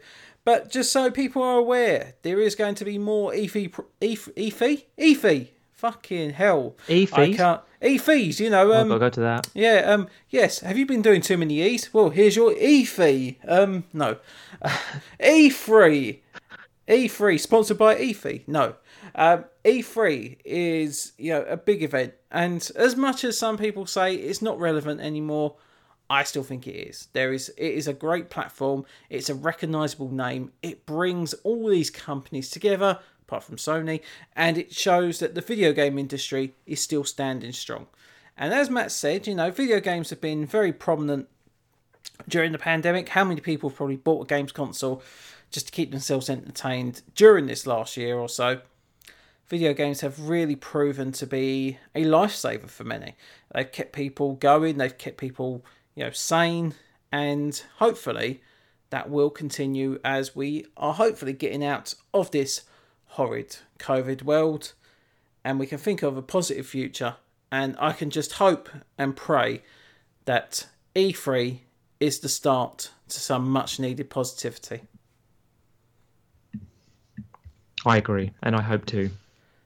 And with that note, next time Yes. there shall be some more E3 talk. I'm hoping that I can have one more chat with someone and we're going to go through some more realistic expectations. Because you know it's good to go all out there but hey maybe we can talk about stuff that let's be a bit boring and just talk about the stuff that we know is definitely going to happen or stuff that is 99.9% likely going to happen. Like you know oh yes you know nintendo they're going to probably reveal a fighter for super smash bros.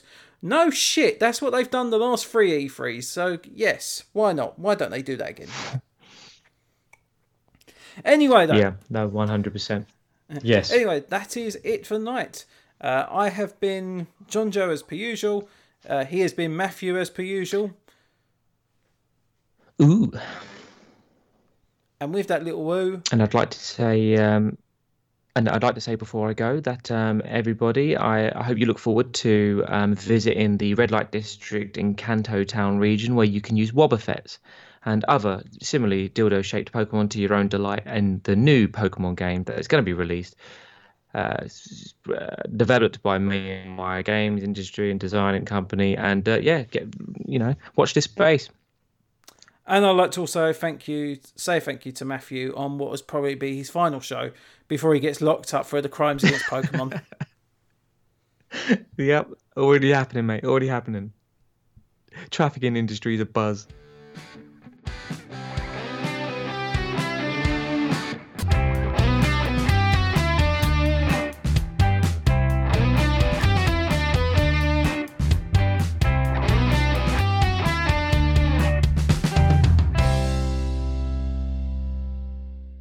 You can follow John Joe on Twitter at John Joe Cosgrove or on the All Things Suck Facebook page.